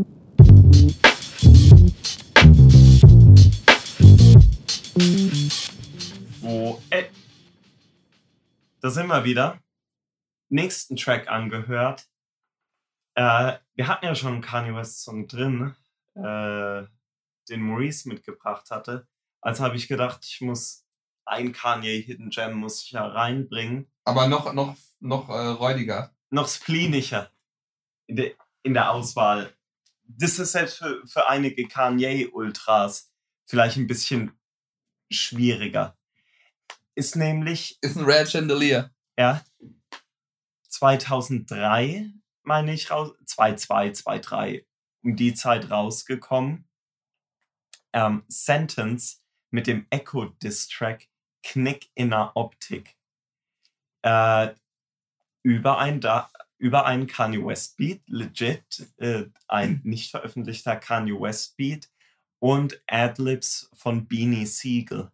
Wenn ich mich da richtig erinnere, also ich krieg's auch nicht mehr ganz zusammen jetzt. Damals waren auf jeden Fall State Property irgendwie, oder zumindest Beanie Siegel, Freeway plus X, irgendwie auf Europa-Promo-Tournee.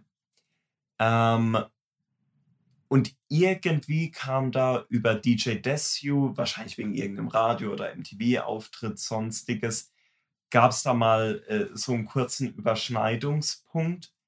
Und da ist im Zuge dessen ist eben Sentence da an einen Kanye West Beat gekommen und ist bis heute der einzige deutsche Rapper mit Kanye West Beat und dazu noch ein Beanie Siegel Adlib-Spur. Ist das denn irgendwo drauf offiziell erschienen? Nee. War meines Wissens nur ein Free-Download. Das finde ich auch geil. Beknackt, ne? Wahnsinn.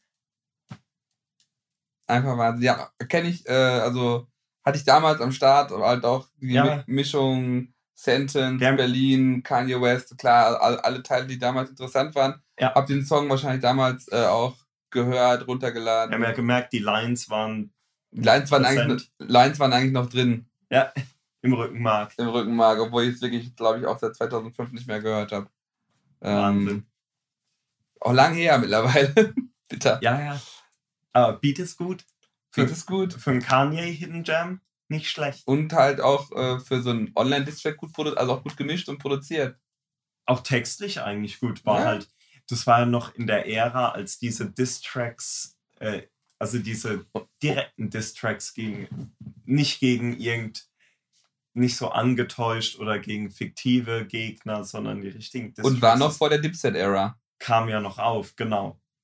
Ja, ich wollte gerade sagen, von Santi, vom Flow und wie er rappt, erinnert mich eigentlich noch an die Sentence-Zeit. Ja, Art of War-Zeit. Genau, ja. Da kommt mir gerade Wannabe MCs vom Art of War-Album noch in den Sinn.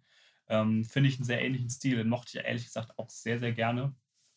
Aber gibt es leider nur wenige Tracks dazu. Also es gibt jetzt seit neuestem ein ganzes Album aus der Zeit bei Bandcamp von Sentence und DJ Desu mit zwei auch sehr speziellen Features. Jonesman und Emil, Female Rockefeller Records MC. Machen beide heute wahrscheinlich das Gleiche. Bei Dunkin' Donuts arbeiten. Oh ne, Fun Fact, Emil ist verheiratet mit Killer Priest. Das ist nicht dein Ernst. Real Rap. Das ist Full Circle. Heute. Zum ersten Wu-Tang Deep Talk. Heavy Mental. Sozusagen. Emily. Also, nächster Song. Jo. Hit it. Yep. So, wieder da. Maurice, was hast du mitgebracht? Ich habe von Cameron vom Public Enemy No. 1 Mixtape von 2007 den Song Dead the Funeral mitgebracht. Interessanterweise finde ich, dass er so ein bisschen diesen Bigger Picture Vibe so ganz leicht aufgreift mit den 80s Drums. Cameron wieder in Hochform. Ja. Es bittet halt im Prinzip ist der Song einfach ein einziger langer Rap. Hat so einen kurzen Break, aber im Prinzip ist es gibt auch ein bisschen Dead to Funeral, so Hook-artige Elemente, aber eigentlich ist ein langer Rap, wo er durchzieht und halt in bester Cameron-Manier ignorante Dinge sagt. Wunderschön. Ich mag halt gern diese, ich nenne das immer so Knight Rider Beats, die so, also nicht die Beat der Song, sondern wie halt der Soundtrack von der Original Knight Rider Serie, der Score, ja. So diese Elemente aus diesen 80ern, Synthie haben. Und dann ist hier auch noch ein Journey Sample mit drin. Und das auch noch so. Ja. Okay. Separate Ways. Genau. Wahnsinnssong. Ja. Also, muss auch sagen, Cameron zu der Zeit auch noch wahnsinnig gut beim Rappen. Das hat sich mittlerweile leider größtenteils geändert. Von Joel Santana reden wir nicht. Der beste Dipset-Rapper im Moment ist Jim Jones. Wird doch kein anderer mehr geben, der besser wird. Glaube ich nicht mehr. Auf jeden Fall Cameron sehr stark bei den Bars. Das stimmt. Finde natürlich die Produktion schon wieder zu billig. Finde das, weil Cameron hätte bessere Produktion verdient für sowas. Ich glaube, der ist einfach nur noch nicht hochwertig ausproduziert, der Song. Ja, natürlich. Das Sample und so weiter wäre okay, alles. So, und die Idee, so als Skizze, finde ich, ist der Beat super. Aber irgendwie, da fehlt es irgendwie an allen Ecken und Enden. Weißt du, was ich meine? Ja, aber ich finde die Idee und diese ich finde Cameron halt Wahnsinn. Sind die Drums und den Drive, den Cameron irgendwie auf diesen Beat packt, ist krank. Kann also, auch nur her. Also habe ich seitdem, ich fand nur noch den ähnlichen Song, den ich ähnlich gut fand, war der von dem, der hatte doch, muss ich gleich nochmal überlegen. Sucht ihr mal, ich suche mal kurz den Song raus, den ich meine. Macht ihr mal, fällt dir noch was ein zu dem Song? Zu dem Song selbst fällt mir jetzt nichts ein. Also klar, das Mixtape, auf dem der Song drauf war, das Public Enemy No. 1 Mixtape, das weiß ich, habe ich damals auch noch gehört, als es rauskam. Da war aber natürlich Dipset als Ära, wenn man das so bezeichnen will, eigentlich schon vorbei. Da haben die Rapper weitgehend ihre eigenen Sachen gemacht, Am aktivsten war damals tatsächlich dann auch noch Cameron, der dann später auch noch die Mixtape-Reihe zusammen mit Vado hatte. Wie hieß die denn nochmal, diese Mixtape-Reihe? War nicht meins, weiß ich nicht. Da waren auch ein paar Highlights drauf, da bin ich dann wieder reingekommen. Also ich fand, auf dem Niveau hat er nochmal gespittet auf manchen von diesen First of the Month Songs. Ja. Und gerade der Song Dumb Bitch, komplett Wahnsinn. Das bittet auch ähnlich ignorant mit der ähnlichen Energie. Ja, Daniel, was sagst du? Ich finde das Ding spannend mit dem Beat, was du gemeint hast, diese Knight Rider Dinger. Ich habe die immer in meinem Kopf so als so Anthem Beats. Gibt es ja ein paar Sachen, die so in die Richtung gehen, und als Main Track habe ich euch, glaube ich, letztens auch in WhatsApp mit zugeballert. Also ist kein Beat, ist ein Originalsong, Alan Parsons Project, Sirius. Ich finde, das ist so der Prototyp irgendwie für diese Beats oder für diese Art von Sample. Ich finde es auch fantastisch. Dieses, das hat immer so diesen Charakter von wie so Wrestling-Einlaufmusik. So gleich geht's los und ja. Also wie gesagt, ich hätte mir gewünscht, dass es noch ein bisschen besser ausproduziert wäre, aber also meinst du vom Mastering oder wirklich von der Produktion an sich? Ja, ich glaube auch schon die Produktion an sich. Mastering sowieso. Ich meine, Dipset Mixtape Level war Mastering jetzt nicht die Prio. Nee. Sagen wir es mal so. Mhm. Ich finde es, wie gesagt, ist eine gute Skizze, aber halt nicht fertig produziert irgendwie. Dann Cameron gesagt, war genug, raus mit dir. White Boy, das. Nächster Song. So, jetzt sind wir ja da. Daniel hat was mitgebracht. Sprich. Maya Hawthorne, No Strings, von seinem ersten Album, allerdings mit dem DJ Jazzy Jeff Roller Boogie Remix. Den habe ich jetzt mitgenommen, weil Hidden Gems ist ja irgendwie auch immer so ein Remix-Ding, finde ich. Also, beziehungsweise Remixe sind oft Hidden Gems, wo man dann doch immer wieder geile Sachen findet. Und das ist jetzt, finde ich, ein Remix, wo ich den Remix besser finde als das Original. Mhm. Jazzy Jeff hat einen recht simplen Beat gebaut, also von der Songstruktur. Im Endeffekt ist es eigentlich nur ein Loop, aber irgendwie funktioniert es. Ah, da kommen ja schon noch ein paar Elemente immer dazu. Ja, aber die sind jetzt nicht irgendwie, dass es große Variationen gibt. Ja, aber es ist ein Drumloop, der durchläuft, und es gibt so ein paar... es baut von den Elementen her so ein bisschen auf, dass dann mal die Funkgitarre dazu kommt, so ganz leicht. Genau, aber es ist jetzt keine große, dass jetzt irgendwie eine komplett abgefahrenes Arrangement passiert. Ja. Aber wie gesagt, funktioniert trotzdem. Ich finde, da macht irgendwie Spaß. Es ist ein schöner Beat. Für mich funktioniert der viel besser als die Albumversion. Auf welchem Album auf dem ersten war der Song eigentlich? Ah, okay. Das ist der erste. Ja. Für mich finde auch das einzige Maya Hawthorne-Album, was mir irgendwie gefällt. Auch wenn ich seinen Namen nicht richtig aussprechen kann. Ja, Maya Hawthorne ist ganz spannend, weil den hatte ich auch damals als das erste Album oder kurz davor, als die ersten Singles rauskamen. Just Ain't Gonna Work Out oder Strange Arrangement oder wie die Singles da hießen. Es kam ja diese Heart-Shaped Single raus, Vinyl, wo auch irgendwie Peanut Butter Wolf hat die 2 Songs gehört. Ja, komm, signen wir. Sofort weggesigned. Genau. Weil er halt eben diesen typischen 60s, 70s High-Pitched Soul singt als White Boy. Kleiner weißer Junge. Ja, stimmt. Genau. Ja, finde ich auch gut. Ich muss zugeben, dass ich kann mich gerade auch nur an die Singles erinnern, an die 2. Kann mich ans restliche Album gar nicht erinnern, irgendwie.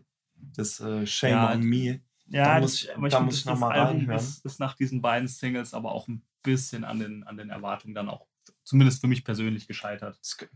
Also die könnte Singles, dann auch ein Grund dafür sein. Ja. Die Singles, die da am Anfang rauskamen, waren schon die Highlights. Und für mich dann, wie gesagt, eben dieses Ding. Ich glaube, das kam auch nur auf irgendeiner komischen Record Store Day super extra Bonus 10-Inch Single raus. Ja, also ich fand jetzt auch, ohne das Originale im Ohr zu haben, war das ein ziemlich guter Remix. Ich finde, dass Jazzy Jeff solche R&B-Remixe auch immer gut hinkriegt mit so einem leichten... Er produziert sie ja jetzt nicht super soft, seine R&B-Remixe, sondern die haben ja schon ein gutes Drum-Arrangement dann und auch ein gewisses Tempo. Von daher, mir macht es eigentlich immer Spaß, und mit den kleinen Variationen, die ich dann aber wiederum gar nicht so nervig und störend finde. Die mich aber nicht so ablenken von Gesang oder Rap als bei den beiden anderen Beispielen, die wir da schon hatten. Maurice. Wenig Meinung zu, wie heißt der jetzt nochmal? Maya Hawthorne. Ist das auch der bei Dave Chappelle im Skit war, mit dem Barbershop, der die Gitarre spielt? Nee. Er hieß auf jeden Fall früher DJ Haircut. Das war John Mayer, ne? Ja. Die verwechsel ich gerne. Das zeigt schon die Gesamtignoranz dahinter. Den Song jetzt fand ich jetzt irgendwie sehr angenehm, sehr groovy. Ja. Hat mich jetzt aber auch nicht vom Hocker gehauen. Müsste ich vielleicht nochmal auf einem hochwertigeren Setting hören. Also jetzt nicht eure Gesellschaft, sondern von der Anlage her. Glaube ich, dass der davon deutlich profitiert. Kann auch sonst nicht viel dazu sagen. Fand den halt jetzt ganz angenehm, muss ich sagen. Ja. Aber hat mich jetzt nicht vom Hocker gehauen. Okay, next.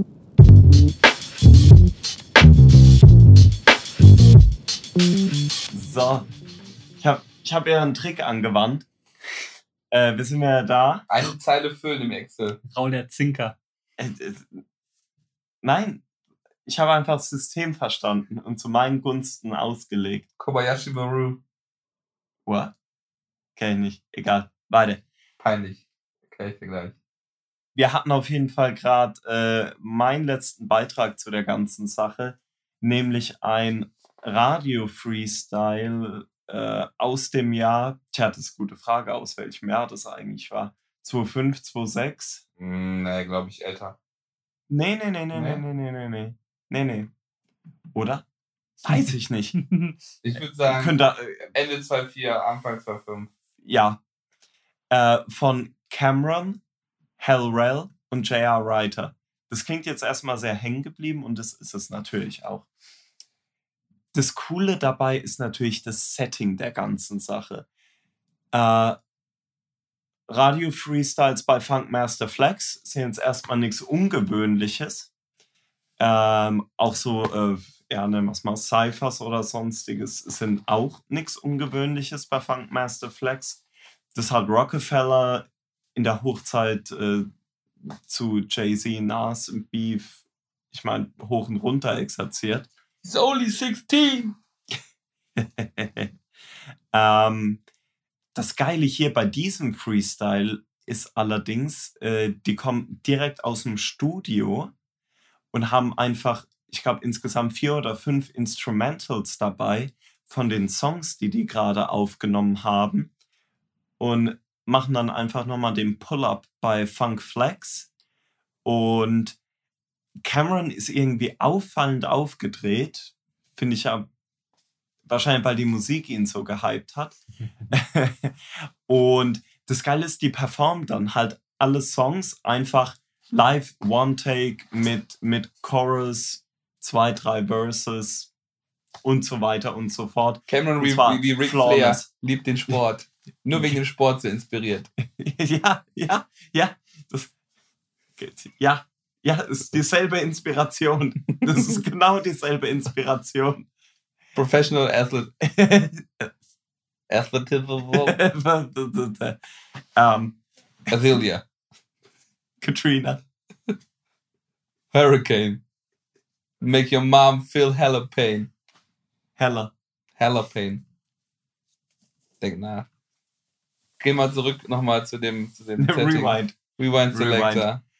Auf jeden Fall, die 3 rappen dann einfach diese Songs und auch mit J.R. Writer und Hellrell, die ja damals, sagen wir mal, um 2005, 2004 Peak-Level hatten und richtig, richtig gut waren. Für diesen New Yorker Stil, der da gerade dominant war.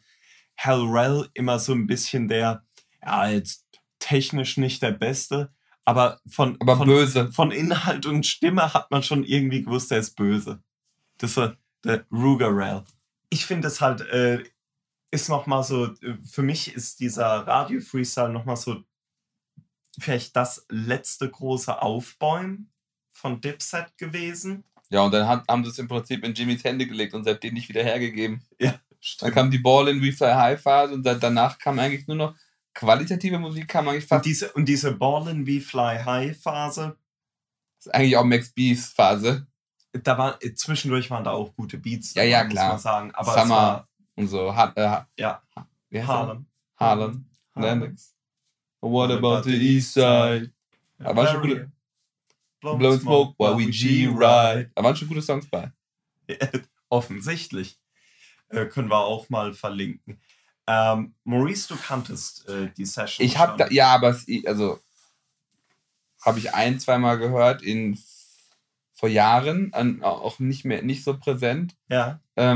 Ich finde Wahnsinn, Cameron finde ich Wahnsinn. Als Hype-Man. Wie ein Leuchtturm. Ja. Mischung wie ein Löwe. Mischung aus Puff Daddy und Biggie. Quasi macht beide Jobs. Oh, und Ric Flair. Oh. In einer Person. Rick Popper. Yeah. Rick Papa Diddy. In Purple. Puppy Puff. Ja. In Purple Drip.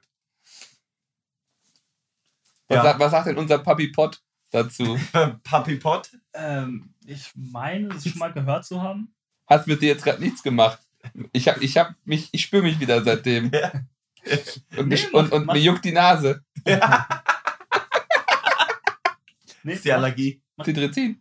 Macht Spaß auf jeden Fall. Ja, Cetirizin. Ich generell, es gibt ja immer wieder so Dipset-Freestyles, die ja, also, einfach geil sind. Also nichts ist so gut wie Count the Cash Money. Ja, aber gut, das ja, aber das ist halt, wahrscheinlich das ist ein anderes Level. Das war ja Ignoranz 3000 und das war jetzt halt Performance 3000. Ich hatte nämlich auch überlegt, und ich glaube aber jetzt reden wir gerade vom Dipset bei Rap City. Ja, ich glaube, das ist kein Hidden Jam. Ich glaube, das ist ein bisschen bekannter als GIF.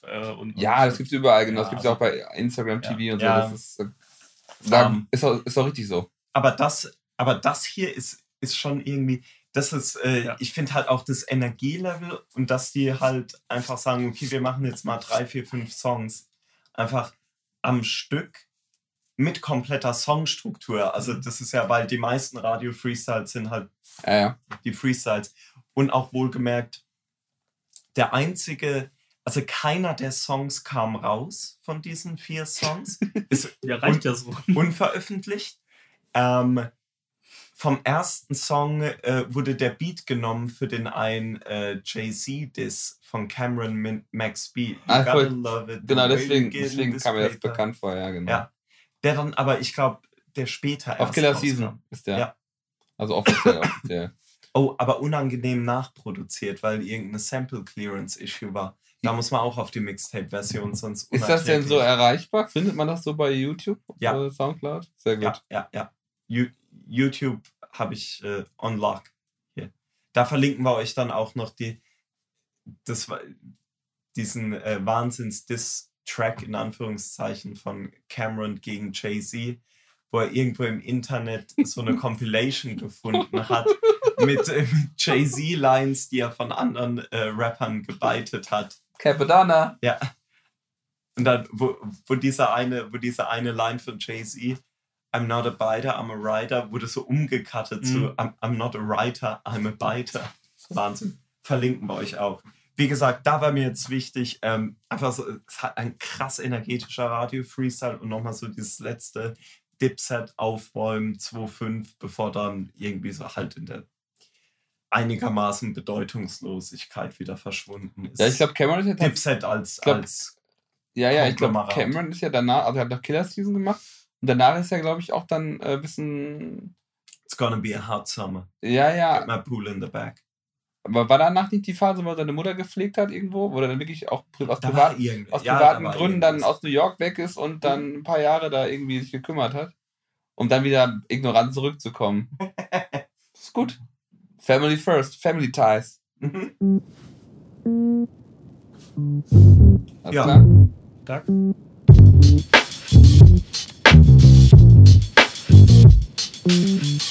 Ja? Ja. Leute, ein würdiger und krönender Abschluss. Ich habe wer den Podcast verfolgt, von Young Ronja, weiß, dass ich ja der Haiti zugeneigt bin, künstlerisch, habe ich von einem Album, was meiner Meinung nach vor City Tarif erschienen ist, dem Album Havarie, lief damals noch, ich weiß nicht, ob es als Label wurde auf jeden Fall auch über Live from Earth verkauft. Ach, krass. Auf jeden Fall. Ja. Habe ich den Song Tel Aviv mitgebracht. Es ist ein, ich finde, es ist sehr interessant, ich finde, es ist ein Song, der quasi schon fast, also einen sehr großen Teil des Haiti-Portfolios, was sie heute bringt, außer jetzt so die etwas melodischeren Gesangshaften Sachen, aber da hat sie damals auch schon Sachen gemacht. Alles, was sie so quasi an aggressiven Sachen machen, sind super viele Elemente drin. Und sehr viel halt 2015er Trap-Einfluss. Ja, sehr. Und auch schön eklektisch produziert. Ansonsten finde ich es schon guten, super starken Vorgriff zur City-Tarif von ihrer Rap-Performance her. Auf jeden Fall. Und mit Video und Beat und Lines, finde ich, und ein totales Brett und kann man, glaube ich, man kann das Video auf ihrem offiziellen YouTube-Kanal gucken. Der Song ist aber selber nirgendwo im Streaming, weil das Havarie-Album nicht, glaube ich, die rechte Situation ist da nicht so richtig sauber. Verstehe. Raoul, was sagst du dazu? Du kannst den wahrscheinlich natürlich. Ja, den kannte ich, bin aber auf das Havarie-Album auch erst nach City-Tarif aufmerksam geworden. Also hab das auch erst im Nachhinein alles verfolgt. City-Tarif war für mich, weiß gar nicht genau, wie ich drüber gestolpert bin. Darf ich sagen, wie ich drüber gestolpert bin? Also ich glaube, ich bin ganz langweilig durch einen Blog oder rap.de, aber deine Geschichte ist gut. Liebe meine Geschichte. Ich habe lang nichts mehr in Richtung West-Berlin, Taktlos, Savage, MOR gehört, gab nichts mehr rezipiert, wahrgenommen. Hatte mir diese MOR-Alben angehört, Simply the Best, und das andere fand ich leider eher nicht so gelungen. Und dann gab es ja diese Taktlos Abschiedskonzert, ja, wo Savage nochmal aufgetreten ist. Im Rahmen dessen gab es einige Interviews mit Taktlos, aber auch mit Justus. Und dann wurde Justus nochmal gefragt, was er denn momentan an Deutschrap und Trap und Cloudrap so gut findet. Und hat dann ein paar Sachen gesagt, hat er gesagt, mit Abstand das Beste, was er aus Deutschland in Jahren gehört hat, wäre halt dieses City-Tarif-Mixtape. Ja. Und dann habe ich es mir irgendwie mal angehört, habe es überhaupt nicht verstanden, erst mal. War aber trotzdem total intrigued. Aber irgendwie total geflasht. Und habe es mir dann noch ein paar Mal angehört. Da habe mir dann auch die Detox-EP angehört. Detox, ja. Und dann, das war kurz bevor die Achse rauskam. Ja. Und bin halt dann voll drauf hängen geblieben bis heute. Ja. Ja, es ist bei mir ähnlich. Das ganze Havarie-Album ist eigentlich ganz spannend, aber jetzt nicht, dass ich sagen würde, dass das Album insgesamt so krass gut wäre, aber es ist im Zuge der künstlerischen Entwicklung halt so als Puzzleteil finde ich es halt sehr, sehr spannend. Ich überlege gerade, also ich bin über Haiti noch zu Robbery-Zeiten gestolpert, weil Moneyboy die ja immer sehr supportet hat und auch mal Features gemacht hat und hab's noch nicht so richtig verfolgt. Dann kam City-Tarif. Ich weiß nicht mehr, wie ich drüber gestolpert bin. Ich glaube, durch City-Tarif-Video. Mhm. Und dann habe ich mir einfach den kompletten Channel angeguckt und habe das dabei auch gesehen. Hab's jetzt ewig nicht gehört, aber ich hab's schon mal gehört. Ist auf jeden Fall spannend, wenn man sich jetzt einfach mal so die Entwicklung von Haiti anschaut und was da schon passiert ist, was sie heute macht. Interessant auf jeden Fall, das zu hören und zu sehen auch, das Video. Ich habe auch die ganze Zeit so die Assoziation Autoscooter-Musik im Kopf gehabt, jetzt als wir das angehört haben. Ja, ich finde eher Autorennspielmusik. Stimmt. Neon Racer Future Lean Car oder sowas, ich weiß es nicht. Aber ich finde, ein ganz krasser Song, den ich irgendwie immer wieder gerne höre. Und Video bockt halt auch. Shoutouts Jacuzzi. Ja. Haben wir noch irgendwas auf der Liste? Oder sind wir durch? Wir sind eigentlich mit der Hauptliste jetzt durch. Es gibt noch die Bonus-Cuts. Ja, das waren so, die man, also bei mir zumindest, die man immer ausgetauscht und hergeschoben hat. Ich meine, wir können es ja auch so machen, wenn die Folge gut ankommen sollte, kann man das ja irgendwann mal wieder sowas machen. Also es ist ja jetzt nicht so, dass es die einzige... Ja, ich meine, wir haben ja jetzt alle nur so ein paar Sachen genommen. Beziehungsweise auch ganz frech als dritten Solo-Song ein Mixtape zu nehmen. Aber ich finde trotzdem interessant, wenn man jetzt das alles nochmal Revue passieren wird, sind wir heavy auf Dipset. Heavy Dipset Rockefeller bei mir. Rockefeller, heavy auf Alchemist. Alchemist auch. Ja. Ist spannend eigentlich, ne? Ja, total. Dann so ein bisschen dann die ganze, also bei mir zumindest halt Real the Kid und Love the Dark Man ganz stark drin in irgendwie so Evergreens, also halt auch so ein bisschen was die Hidden Gems angeht. Hidden Gems angeht. Ja, genau Sachen, wo ich sage, das kennen halt nicht so viele Leute und sollten vielleicht mehr kennen. Das war ja ein bisschen auch die Idee der Folge und dann halt sich dann auch mit Sachen auseinandersetzen. Und ich finde, bei Daniel merkst du halt auch schon, dass dein Musikgeschmack dann doch deutlich anders ist teilweise oder in nochmal ganz andere Facetten quasi aufzeigt. Also gerade, ich merke halt, ich kenne sehr wenig von diesem ganzen, Realer will ich nicht mal sagen, weil das für mich ist das gar nicht so, also aber von diesem ganzen ich weiß gar nicht, wie ich das nennen soll. Verkopfterem Hip-Hop, der aber trotzdem nach vorne geht. So ein bisschen. So würde ich das vielleicht mal nennen. Kenne ich dann doch relativ wenig. Ich habe einfach auch, glaube ich, sehr viel einfach Richtung Kanye, Dipset, Drake in die Richtung immer gehört. Und deswegen finde ich es teilweise sehr spannend. Manche Sachen fand ich super interessant.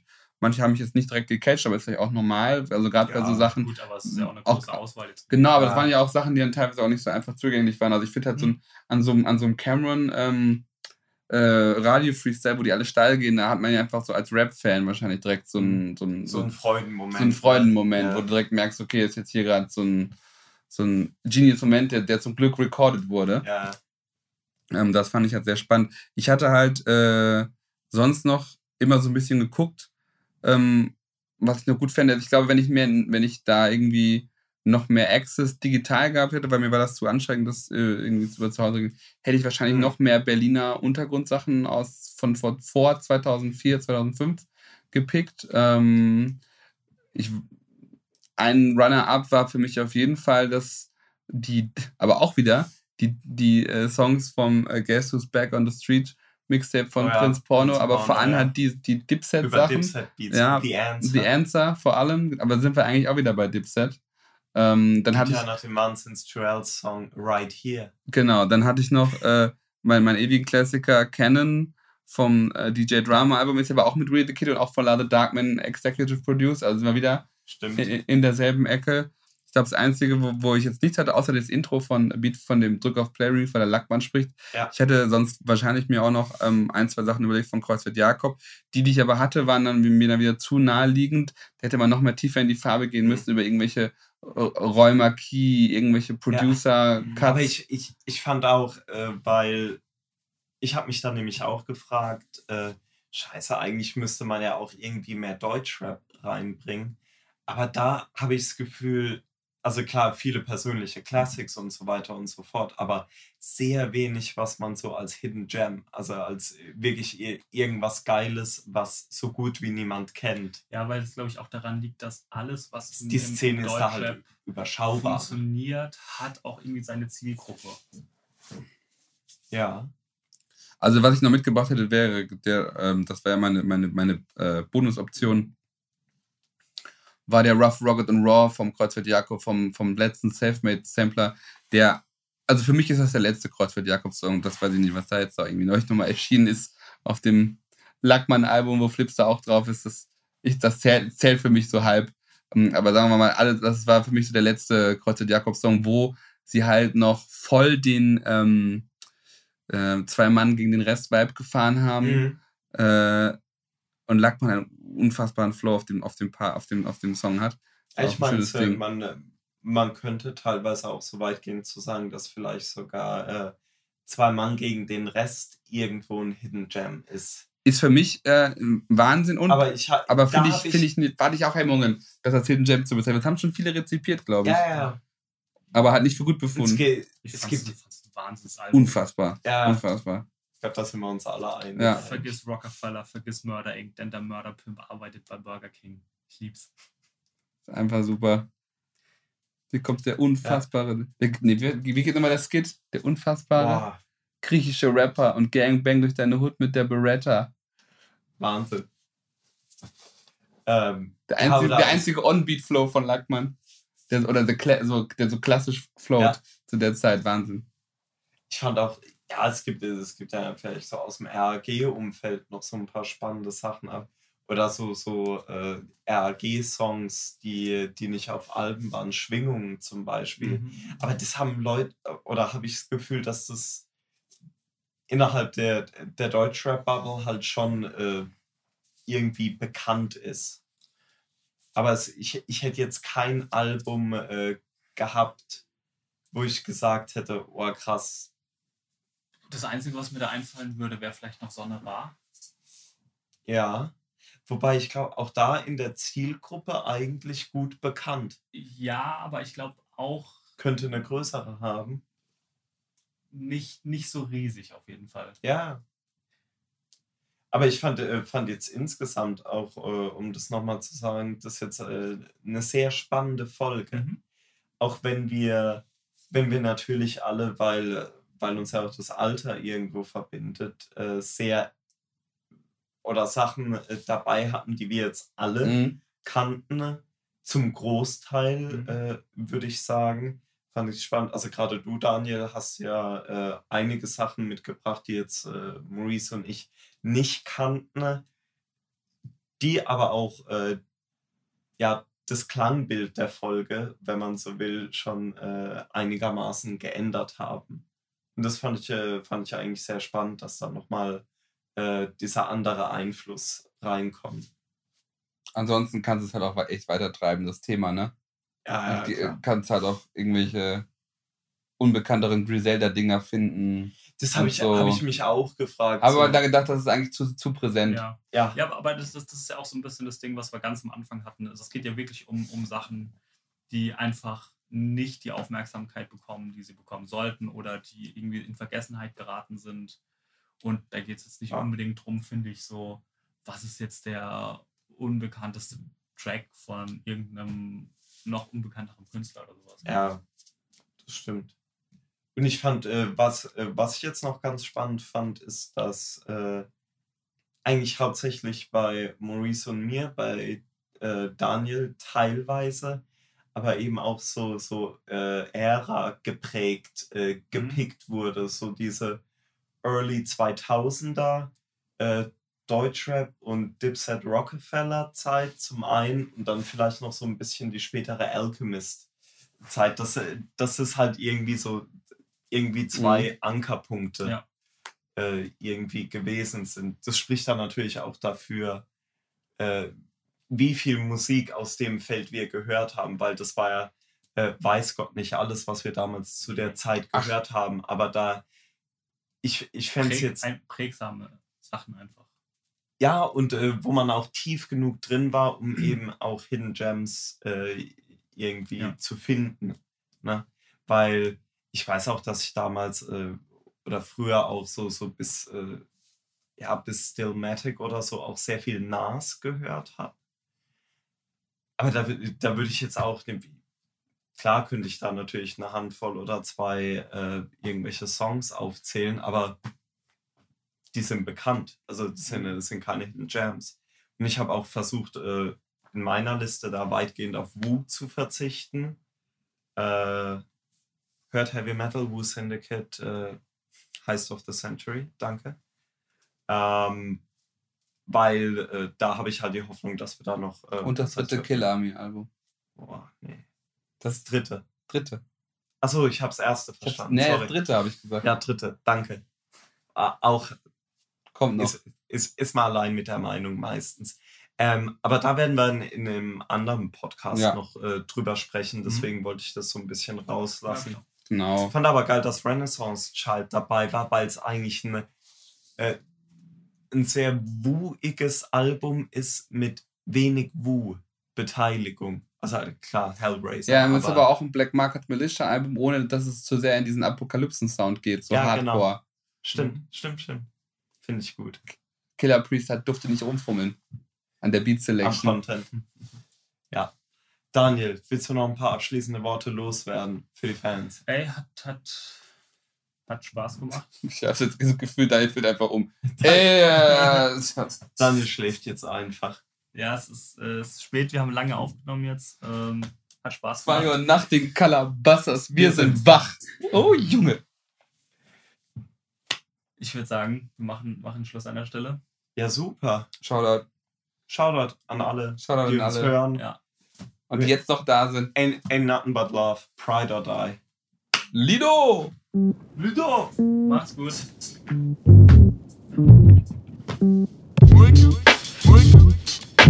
All I see is blinking lights. It's